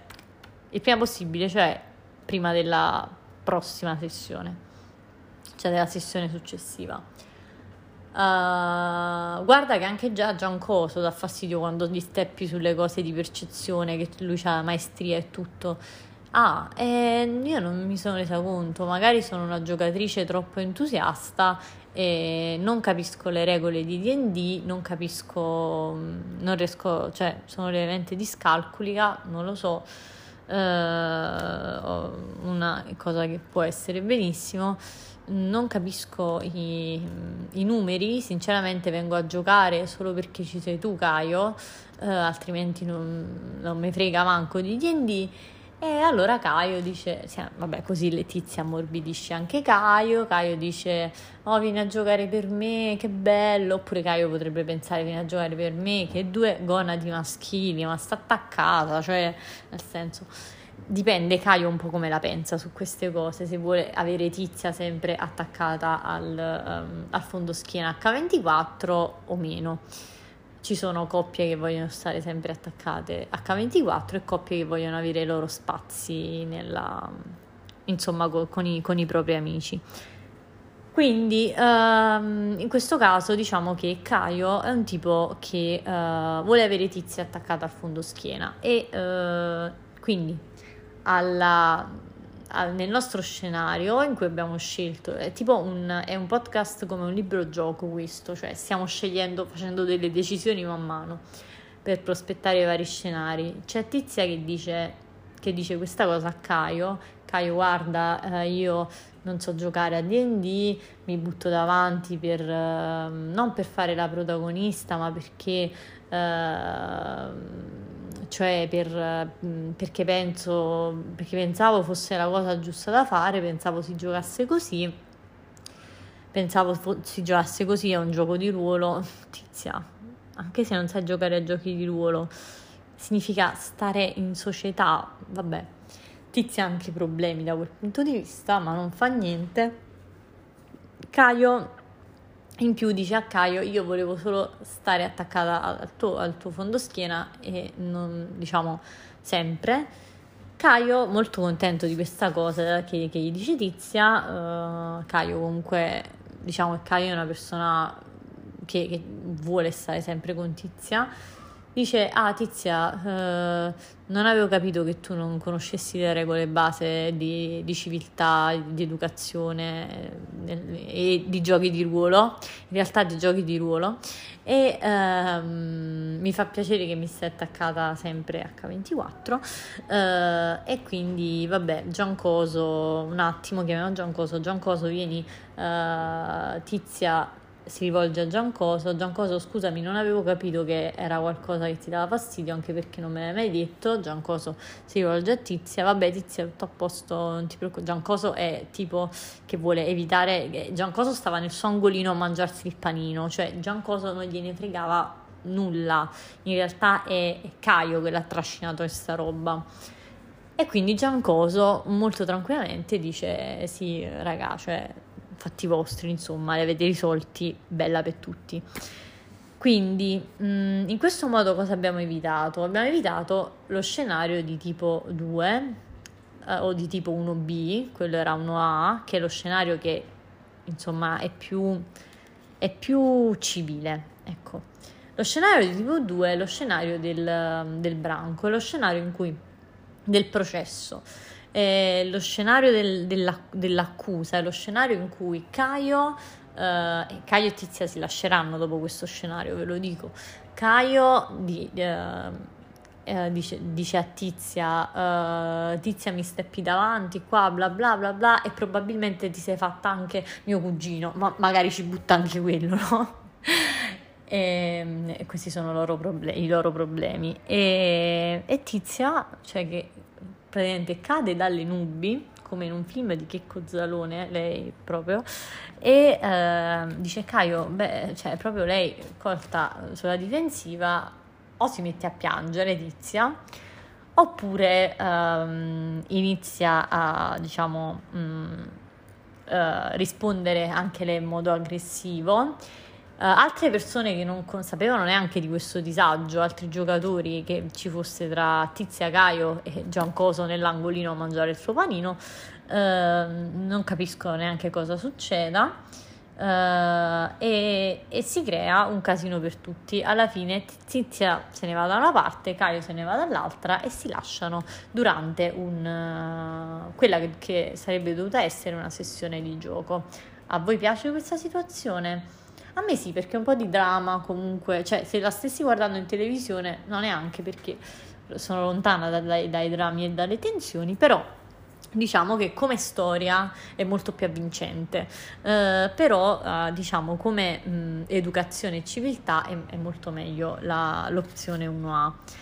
Uh, quindi nell'opzione 1A cosa succede? Abbiamo detto che eh, beh, evitiamo quindi la reazione difensiva da parte di Tizia, evitiamo di accusarla, evitiamo di accusarla davanti a tutti, evitiamo di farle un processo. Uh, Caio quindi in questo modo mh, mm, è onesto, uh, fa attenzione al linguaggio che utilizza ed è aperto. Scomponiamo queste tre cose. Cosa significa essere onesti? Ok, essere onesti non significa cioè, essere rudi, essere brutali. Quella non è onestà, quella è mh, mm, cattiveria, è diverso, la cattiveria della gente. Uh, esiste uh, la uh, diciamo li, mm, cioè l'onestà come si dice compassionevole cioè essere onesto cioè dire uh, io ti dico le cose in modo rude perché sono una persona onesta uh, non, non, è un, un, un, paravento, cioè non è una paraculata um, per la tua mancanza di tatto, cioè essere onesto ma con tatto, essere onesto ma um, in modo gentile. Per esempio, mettiamo appunto che Caio abbia nel primo scenario quello giusto, ripeto giusto, preso Tizia da parte e detto Uh, tizia, stai rovinando il gioco per tutti. Uh, questa cosa è cattiva, anche se lo, lo dice in modo più calmo. Tizia, stai rovinando il gioco per tutti. Anche se lo dice tipo piangendo, Tizia, stai rovinando il gioco per tutti. Cioè, è, è brutto in ogni caso. Um, è, è, è, brutto, cioè non va detto così. Ed è appunto solo um, un'accusa che non dà all'altra persona, in questo caso Tizia, la, la possibilità uh, né di rispondere in modo adeguato né di migliorare. Ok, abbiamo detto che qual è l'obiettivo? L'obiettivo del punto 3 era cosa vogliamo ottenere da questo confronto? Risolvere il confronto, risolverlo il prima possibile, uh, il problema, come vogliamo chiamarlo, uh, comunicare in modo assertivo Uh, e uh, anche metterci nei panni di ascoltare la versione di Tizia perché la percezione di Gaio può non essere giusta. Um, e quindi dare la possibilità a Tizia di esprimere cioè dare uno spazio a Tizia per esprimere la propria opinione ma questa è una cosa che non si fa neanche nelle relazioni figuriamoci ai tavoli di D&D però mh, mm, cioè, è proprio è la base della comunicazione. Vabbè, eh, sì, diciamo in un mondo ideale, non viviamo in un mondo ideale ed è perciò che dopo parlerò anche di alcuni trick. Alcuni trick eh, per chi non ha sbatti di confrontarsi con eh, il Caio del secondo scenario o il Caio che è, diciamo, si nasconde dietro la sua uh, onestà, eccetera, e invece è solo cattivo. Um, allora, c'è mean proprio in inglese, non so in italiano se cattivo, ma cioè non so, è una cosa brutta no, da vedere, da sentire, da fare, non è una cosa molto umana secondo me. Quindi il goal è una comunicazione eh, assertiva e di successo. Eh, cosa significa comunicare eh, con successo con qualcosa? Significa comunicare con l'obiettivo di risolvere il problema e non solo di risolvere il problema, ma anche di capirsi. Quindi Uh, non si tratta di uh, piazzare, uh, diciamo, blaming un'altra persona, no? in questo caso Tizia, o di farla sentire guilty, cioè di farla sentire colpevole. Diciamo che eh, appunto l'obiettivo di Caio e di Giancoso che sta nell'angolino a mangiare il panino è di, ehm, cioè non è di vincere la, la, discussione con Tizia, anche perché non gli conviene, perché poi Tizia lo saluta già a, a Caio e ciaone proprio ma di eh, raggiungere un punto in cui entrambe le, le parti sono contente, cioè um, di mediare. Ma come si fa a non suonare adversarial? Adversarial? Advers- adversarial? Vabbè, comunque... Um, non so in italiano come dirlo, vabbè, in queste situazioni Uh, allora, in questa situazione inizia, innanzitutto si utilizza, invece la, della parola tu, si utilizza la parola io, cioè le frasi si formulano partendo con io, cioè invece di, di, di, di dire Caio, no? in questo caso sto parlando con Tizia da soli, abbiamo detto nell'angolino, Caio dice a Tizia, Tizia, cioè non le dice Tizia tu rovini il gioco per tutti e forse sta, eh, mi tradisci anche con mio cugino ok? Non lo dice. Dice Tizia, uh, io non mi sento mm, uh, considerato. Invece di dire uh, Tizia, tu, mi, tu non mi consideri. E questo perché è importante? Oppure, ad esempio, Uh, nel caso in cui più giocatori si parlino sopra, il problema sia che Tizia parla sopra gli altri, uh, Tizia e Caio, uh, Caio dirà, non dirà a Tizia tu, quindi utilizzando il tu come pronome personale, tu mi parli sopra, pronome personale, un pronome personale, non lo so, tu mi parli sopra, dirà io non mi sento ascoltato perché quella è la percezione di Gaio, ok? Cioè, quando una persona fa qualcosa, c'è la percezione della persona che ha fatto qualcosa e c'è la percezione della persona che riceve quello che viene fatto e sono percezioni perché c'è una cosa che si chiama relativismo e che forse non tutti conoscono. Uh, Madonna, come sono passivo-aggressiva in questo episodio, cioè totale, adoro. Uh, allora, quindi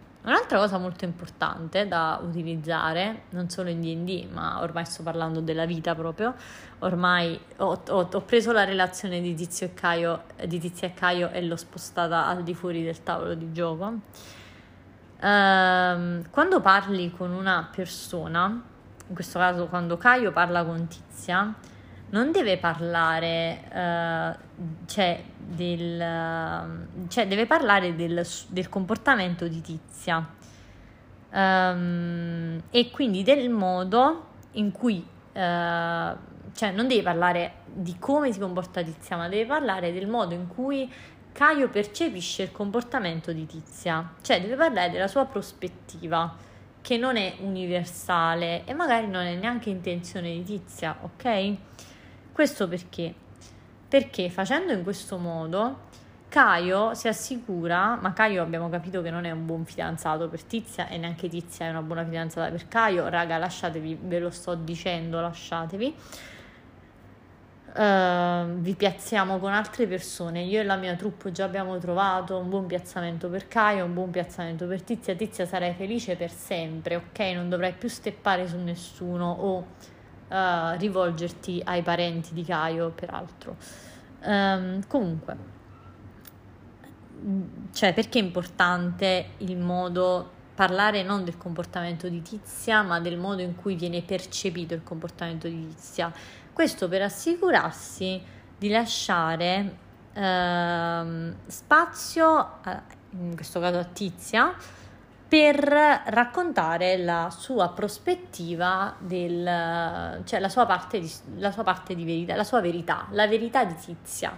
Um, cosa Tizia intendeva fare, cosa Tizia ha percepito, uno, prima cosa, due, sempre parlando uh, della percezione di Caio e non del comportamento di Tizia, eh, molto importante è evitare di identificare, e questa cosa ci cascano tutti, cioè nel senso io non, non, riesco a far capire alle persone, mm, non che sia mio compito, però mm, quando una discussione, quanto sia veramente brutta questa cosa, evitare di identificare le persone con le loro azioni.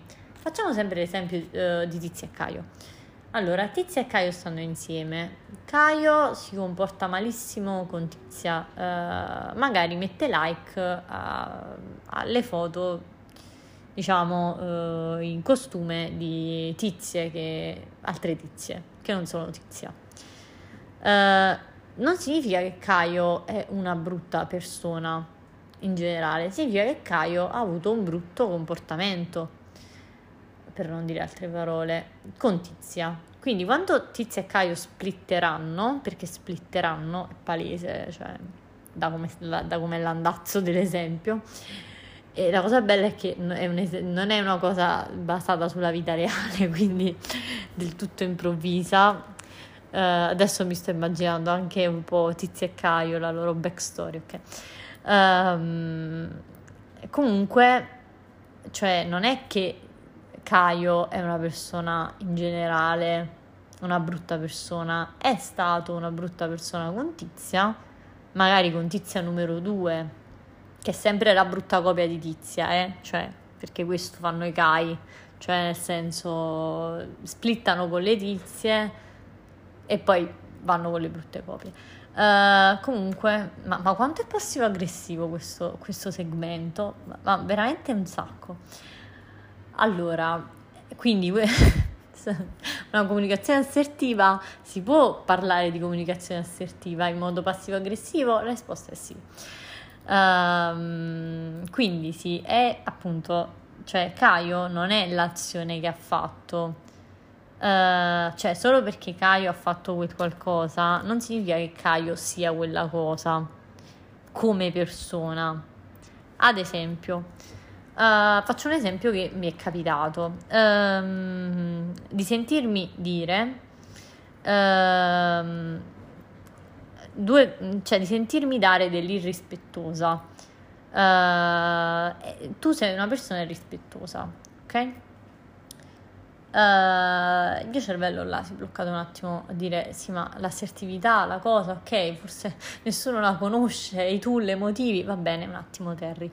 Uh, quindi ricalibrando, uh, a Tizia non va dato dell'irrispetto, Tizia ovviamente non sono, questa storia non, cioè, non è accaduta a me, Um, cioè, non ho steppato su Caio oppure il contrario, nessuno mi ha steppato addosso, però appunto volevo fare un esempio più mm, frequente e generale.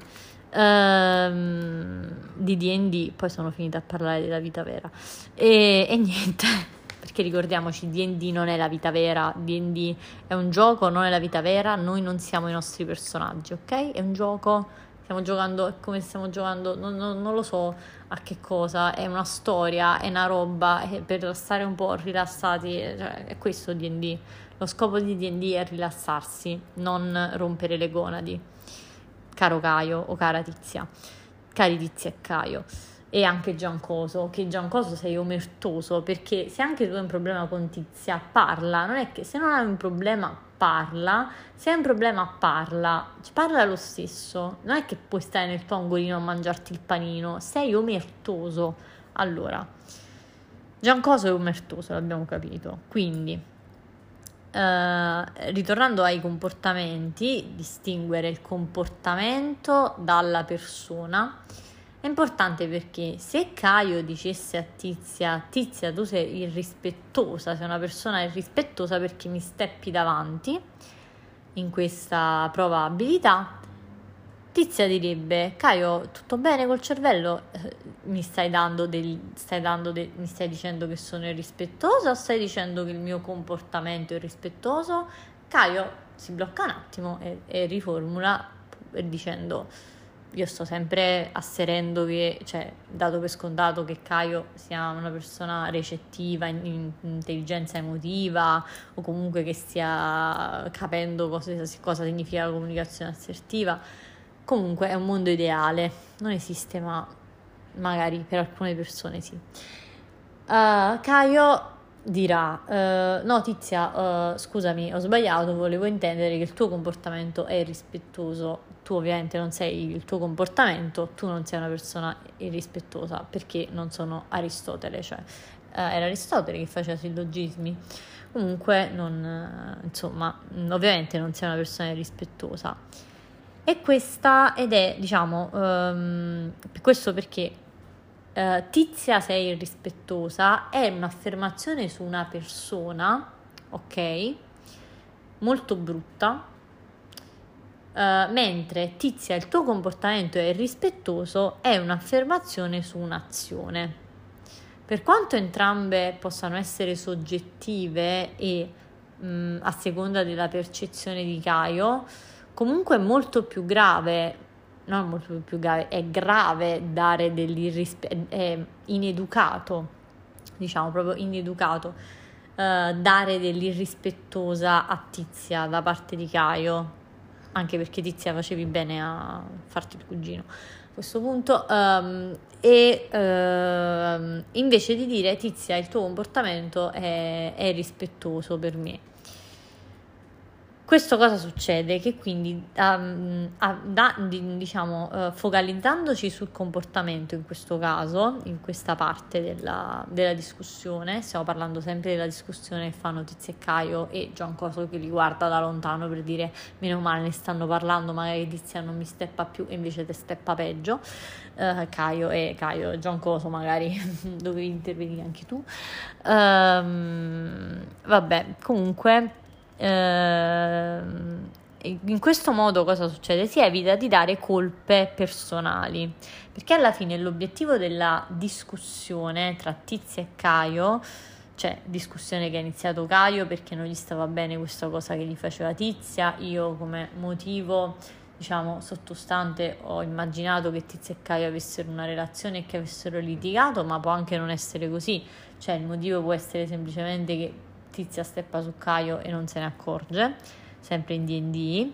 Quindi l'obiettivo non è quello di assegnare una colpa, ma quella di ehm, evitare questo comportamento di Tizia in futuro magari eh, appunto mh, basta anche soltanto il primo punto in cui Tizia si rende conto che ha questo comportamento perché Caio glielo dice, dice guarda Tizia che comunque mh, mi stai steppando davanti, mh, mm, in questo modo io ho la percezione Uh, che tu mi stia steppando davanti, uh, ho la percezione di non essere uh, coinvolto nel gioco come dovrei, di non poter fare le mie cose lo stai facendo intenzionalmente, c'è qualche problema nei miei confronti, non lo so, Tizia, pa- parliamo. E Tizia potrebbe dire, sì Caio, è finita. e uh, sotto, casa, sotto casa del master, sotto casa di Gervasio, c'è uh, il cugino di Caio, uh, come lo chiamiamo? lo chiamiamo Gualtiero, cioè Gualtiero col motorino è pronto a, a portarsi Tizia, a portare Tizia via e, e la capirei, ma diciamo che l'obiettivo è appunto quello di, eh, cioè appunto di, di capirsi.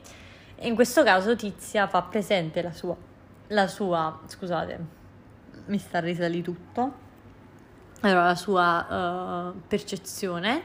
E dice Caio, questa guarda che non era minimamente mia intenzione, uh, mi dispiace se uh, hai avuto questa percezione che insomma volessi rubarti la scena, tra virgolette, quell'unica cosa che sai fare, dato che hai due abilità di cui mezza manco mezza maestria, cioè figurati se il mio ragazzo non avrei mai fatto, ma non è che se il mio ragazzo sia un giocatore, è, è, per di più, cioè mi ti, pure, cioè, mi ti accollo pure, quindi figurati, non avrei mai fatto una roba del genere, mi ti accollo anche fuori dal gioco, stai, c'è una tua percezione. E Caio risponderebbe, ok, è una mia percezione anche che te la fai con mio cugino, vero? E Tizia lì inizierebbe un po' a sudare e tipo una, una gocciolina di sudore inizierebbe a scenderle dalla fronte e mm, si girerebbe di tre quarti e metterebbe una, una risata acuta eh, per dire ma va là tuo cugino ti pare non so manco come si chiama Gualtiero cioè eh, e non so neanche la sua targa di motorino AZ4321, eh, figurati, non, non, non sono salita su quel motorino scomodo mai nella vita. E quindi Caio e Tizia tutto ok, si sono riconciliati. Tizia sa perché Caio e Giancoso erano un po' strani nei suoi confronti. Tizia sa perché una volta che erano tornati a casa Caio, mm, mm, diciamo, si comportava in modo ostile anche al di fuori di DD nei suoi confronti. Uh, diciamo che la mh, mm, situazione è stata risolta ed è stata risolta in modo soft, coinvolgendo solo effettivamente Tizia e Caio. E, uh, e questo perché Caio è stato bravo, in questo caso diamo a Caio quel che è di Caio, ad aprirsi anche alla prospettiva di aver avuto una percezione errata. Ora, questo cosa, cosa ci porta? Ci porta all'ultima parte della risoluzione conflitti. Perché i trick dello psicoterapeuta fatevi dare dal vostro. Um, quindi ci, ci dico perché non è troppo lungo, cioè è troppo lungo questo episodio, vedo che tipo mi dicono taglia, taglia, taglia, sì, però io adesso sono investita nella storia di Tizio e Caio, vorrei, cioè Tizia, Tizia e Caio, Tizia e Caio e anche uh, Gualtiero, il cugino, voglio sapere cioè, come va a finire.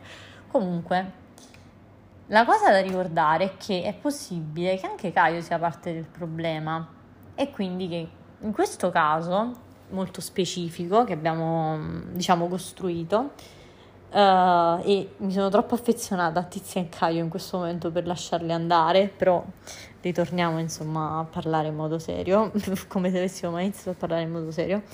Comunque uh, è possibile che appunto nel caso in cui Tizia steppi davanti a Caio in una cosa che Caio sa, mh, mm, diciamo, uh, a, a mm, fare meglio di Tizia perché ha una maestria dove Tizia non ce l'ha, è possibile che anche Caio sia il problema cioè è possibile che Tizia steppi da, cioè, diciamo, abbia steppato. È strano utilizzare un ausiliare in italiano e un verbo in inglese, un participio in inglese, ok? Abbia steppato davanti a Caio perché Caio, se, se, se stava muto, non diceva nulla, non capiva quello che gli succedeva intorno, magari Tizia, pur nella sua ignoranza del gioco, eh, avrà percepito in un momento che bisognava utilizzare, che abbiamo detto rapidità di mano come sempre, rapidità di mano, no intelligenza, rapidità di mano era, era Sdrubale, ok? Poi vediamo anche che è successo con Asdrubale nella prossima puntata. Um, mi dispiace anche per lui adesso, cioè. comunque, uh, quindi può darsi che uh, pur avendo meno uno, in rapidità eh, meno 1, 0, non lo so, in rapidità di mano 1, mm, diciamo 1, Tizia, eh, diciamo, boh, non mi ricordo a mente come si calcolano le cose, cioè non so calcolarmi le cose a mente, eh, se non facendo mm, eh, calcoli complicati. Comunque c'è praticamente magari c'era un momento di stallo.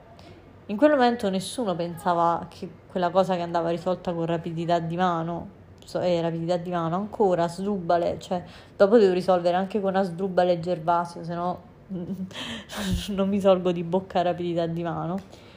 Comunque, meno uno intelligenza di Tizia, uh, Tizia non pensava che quella cosa, diciamo, pensava comunque di dare il suo contributo, dato che la persona che aveva quindi dicevo, Tizia comunque magari pensava di dare il suo contributo perché aveva capito che era una cosa che andava risolta con l'intelligenza, mm, non sapeva che magari poteva suggerire, cioè ad alta voce, o nel, non, le, non, le, è venuto in mente, insomma, di suggerire a Caio di, di, farlo. Lui, si è buttata davanti, Tizia non sa giocare, abbiamo detto che Tizia è palesemente lì per stare attaccata al, al fondoschiena di Caio cosa che a Caio non dispiace e allora ti tieni tizia anche che fa queste cose, vorrei dire Caio, non creare problemi dove non ci sono. E se non ha già un coso che effettivamente neanche ce lo aveva il problema finché tu non te lo sei tirato dentro. Eh, insomma ehm, comunque la, magari l'azione di Tizia è stata fatta cioè viene da un posto di cioè viene da un, un, posto di un posto, viene comunque da buone intenzioni, buone intenzioni di far continuare il gioco, di fare qualcosa di buono per il, per il party, eh, per la sessione, di farla andare avanti, non pensando, non pensando, oddio, ma io ho meno uno intelligenza, che la faccio fare questa cosa? E non pensando che magari Caio forse era un po' a, sdru- a sdrubbale anche lui e anche lui magari non... oppure semplicemente Caio stava pensando ma non è che Gualtiero e Tizia quel giorno avevano entrambi il telefono fuori servizio perché mh, mm, erano insieme, cioè comunque anche Caio ha i suoi problemi per la testa, capiamolo. Questa è la cosa importante, capire la prospettiva di tutti, perché quando si capisce la prospettiva di tutti e si ascolta la prospettiva di tutti, non di tutto il tavolo delle persone implicate, uh, Tizia e Caio in questo caso, Gian Coso sì, non, non, ne voleva parlare, quindi in questo caso Gian Coso l'abbiamo lasciato fuori anche per semplicità. Um, quando si ascolta, non per giudicare, uh, ma per comprendere, per mettersi nei panni dell'altra persona, uh, si vince sempre. Cioè, win-win, è una situazione in cui si vince.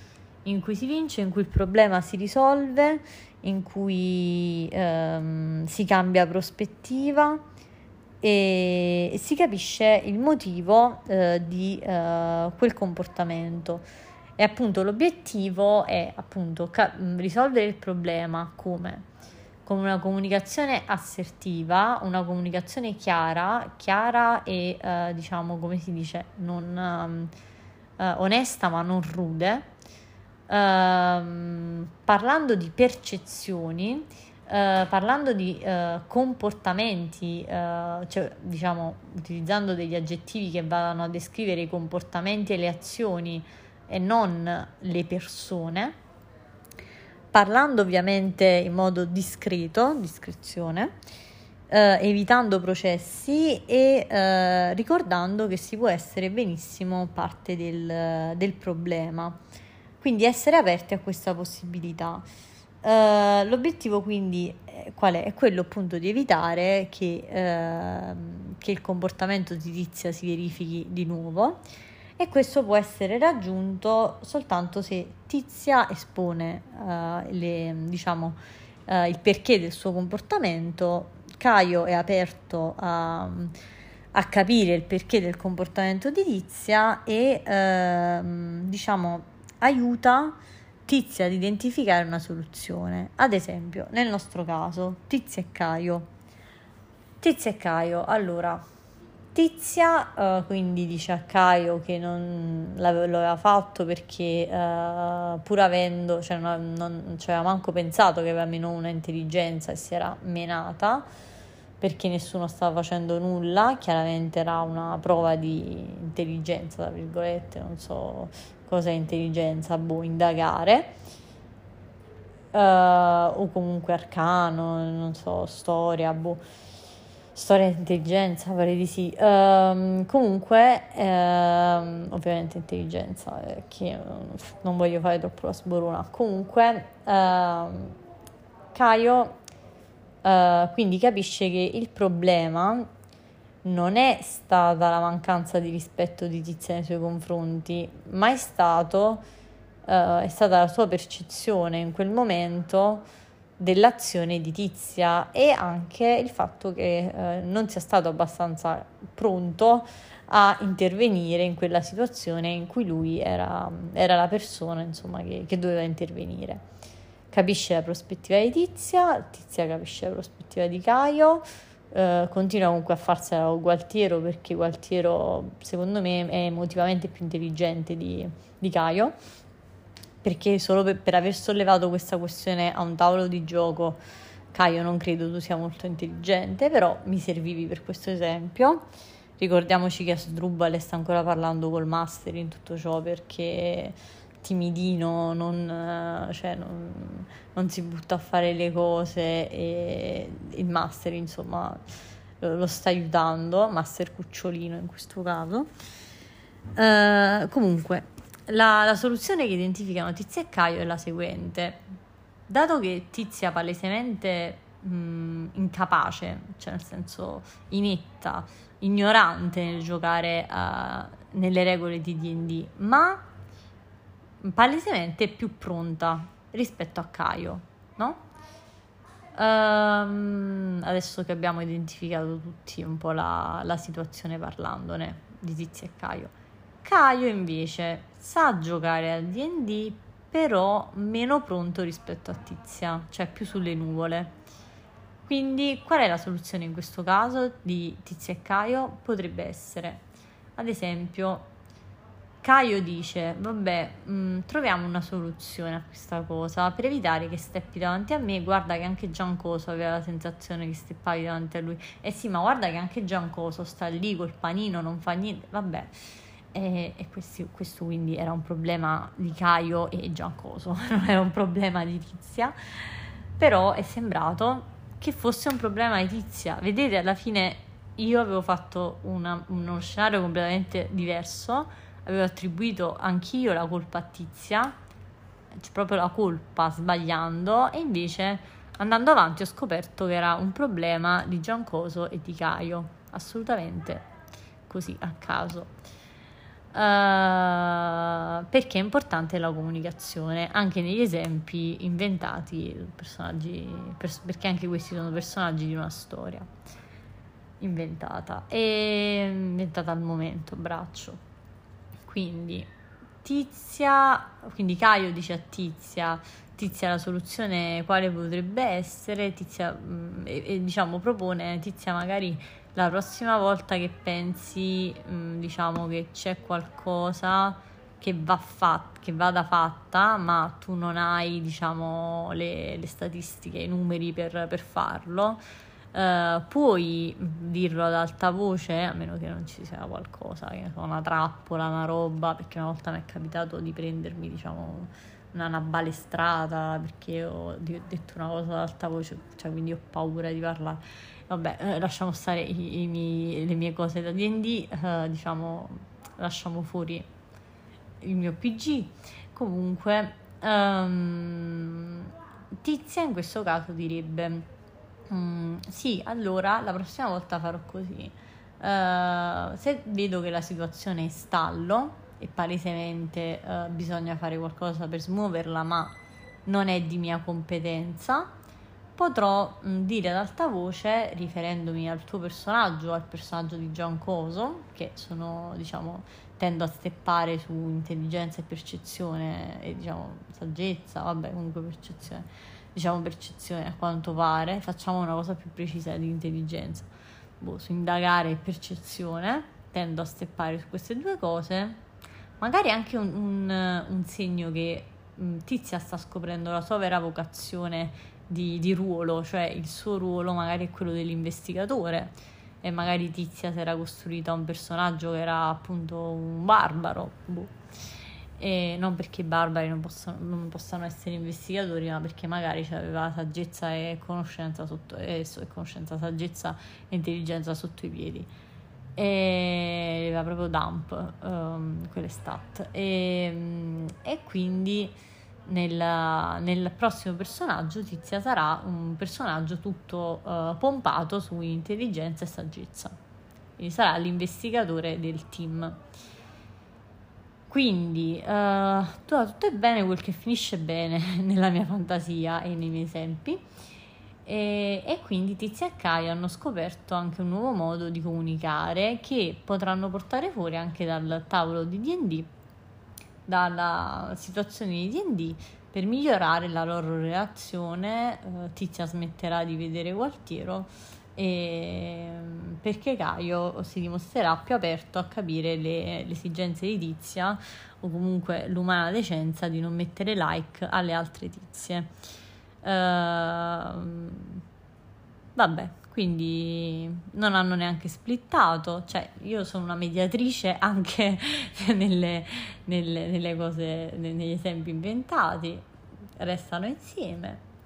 Uh, Giancoso non ha capito ne merita bega e tutto ciò, non gliene frega manco nulla, è solo contento che il suo amico Caio sia praticamente uh, di nuovo contento. Ed è contento di continuare a mangiarsi il panino tranquillamente. Quindi mh, mm, la cosa fondamentale è che Caio in questa comunicazione non è stato accusatorio, Uh, ha comunicato subito il suo problema, l'ha comunicato in modo assertivo e non passivo-aggressivo, cioè assertivo utilizzando l'io e non tu, utilizzando la percezione e non la verità assoluta, utilizzando la, mm, diciamo, uh, parlando del, de, di comportamenti e non di persona. Uh, e lasciando, diciamo, facendolo in modo discreto e lasciando a Tizia la possibilità di replicare. Si è riuscito a medesimare nella situazione di Tizia uh, e alla fine sono arrivati ad una soluzione, che appunto in questo caso è quella, uh, cioè non è che dovrebbe fare tutto Tizia, cioè a Caio dovrebbe essere un attimo meno, meno spesi, però mh, mm, diciamo uh, avrà altre qualità. E, e niente, uh, capita però in alcune situazioni in cui questa è proprio una roba utopica. Uh, è utopico anche il fatto che siano rimasti insieme, perché io Caio già l'avrei mollato, insomma, per questa cosa. Uh, però nella, nell'esempio è carino che siano rimasti insieme ma mh, mm, può darsi anche che uh, questa cosa non accada e quindi che accada il secondo scenario, cioè lo scenario in cui Tizia si sente accusata, calling out uh, per il suo comportamento davanti all'intero gruppo, uh, quindi Caio proprio, cioè la sensibilità sotto i piedi, può darsi che Gualtiero quel giorno fosse impegnato, il motorino era dal meccanico, non lo so, Gualtiero aveva qualche problema. E, ehm, e quindi cosa succede? Che a volte, anche se eh, diciamo che forse dovrebbero fare dei, dei, seminari prima di iniziare a giocare a giochi di ruolo, o bisognerebbe ascoltare questo, podcast, o comunque bisognerebbe cercare un attimo comunicazione assertiva, comunicazione passiva-aggressiva, come parlare con le persone. Uh, un libro di Terry Pat B. E, um, diciamo eh, per quanto una persona possa essere assertiva, mettiamo caso che quello assertivo era Caio e Caio quindi eh, era molto aperto ad ascoltare la versione di Tizia, era molto aperto a cercare di capire, di trovare una soluzione al problema, ma Tizia non lo era. Tizia non lo era per niente. E eh, Tizia quindi decide di eh, diciamo che questo smacco da parte di, di Car- Caio, non so perché mi chiamano Carlo, Caio è stato troppo e eh, decide di non solo non giocare più al tavolo ma anche di lasciare Caio e di andarsene con Gualtiero oppure situazione opposta. Eh, Caio non è, non è assertivo passivo aggressivo in questo caso è lui. Tizia cerca di spiegare il perché Uh, e qui nel terzo episodio mi aggancerò alla, um, alla cecità temporale della DHD, uh, eh, quindi stay tuned. Um, sempre parlando di DD. Um, ehm, e, e, quindi comunque uh, Caio non sia stato, cioè Caio abbia comunicato in modo rude eh, in modo diciamo per lui onesto ma senza tatto, eh, abbia messo alla berlina tizia, eh, non le abbia dato spazio di replica, oppure le ha dato spazio di replica ma non si è immedesimato nelle ragioni di tizia. Eh, l'obiettivo di Carlo non era arrivare ad una soluzione comune con Tizia, ma era soltanto vincere, la, cioè avere ragione no? nella, nella discussione oppure far sentire Tizia in colpa. Beh, in questo caso Tizia ha tutto il diritto di, di lasciare Carlo, ma anche l'esempio di prima era Carlo la persona di... no, non mi ricordo, Trupp, Gervasio, non, non ti ricordi anche tu, vabbè. Comunque, uh, insomma, dicevo che non c'è il gobbo, no? Quando mi invento gli esempi, ovviamente. Uh, quello è solo per la parte introduttiva del della puntata. Quindi uh, um, è una fatica, è una fatica parlare, parlare su come parlare alle persone. E, e, quindi praticamente Carlo, chi te lo fa fare? Non lo so poi chi me lo fa fare. E non, mi, mm, cioè, non vengo pagata abbastanza.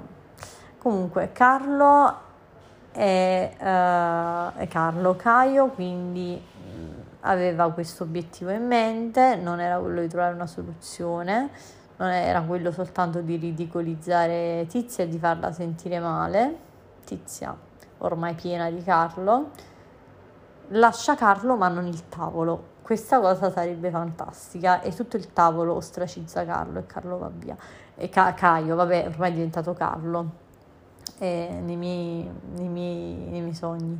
E vabbè, comunque insomma, mh, mm, questo per dire che a volte non basta essere empatici, non basta neanche uh, sforzarsi di comunicare in modo assertivo, a volte non basta perché magari, cioè, di, dipende, dipende se la persona o le persone dall'altro lato uh, vogliono arrivare ad una soluzione con te uh, vogliono entrare nei tuoi panni, vogliono capire le tue ragioni, uh, ciò che sta a monte, cioè non vogliono giudicarti, ma vogliono uh, comprendere, come era Spinoza, comunque quello di prima.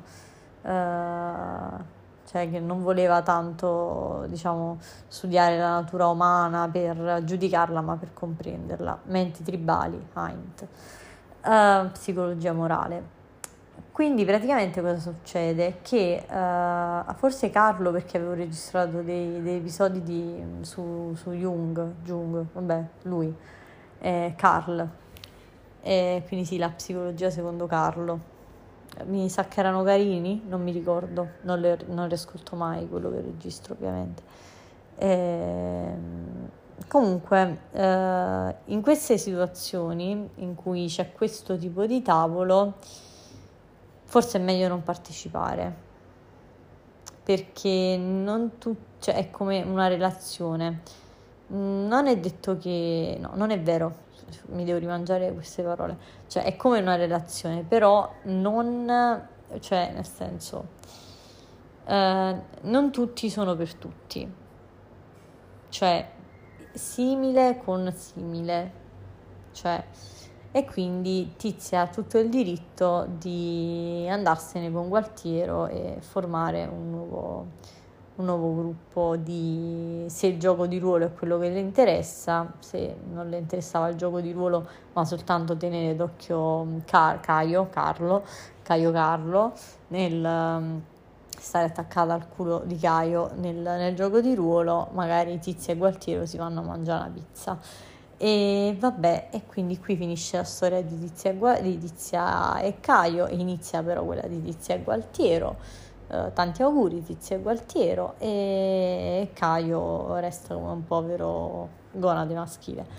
Um, Asdrubale, Asdrubale è più o meno la stessa situazione, ma un bravo master te la saprà um, risolvere.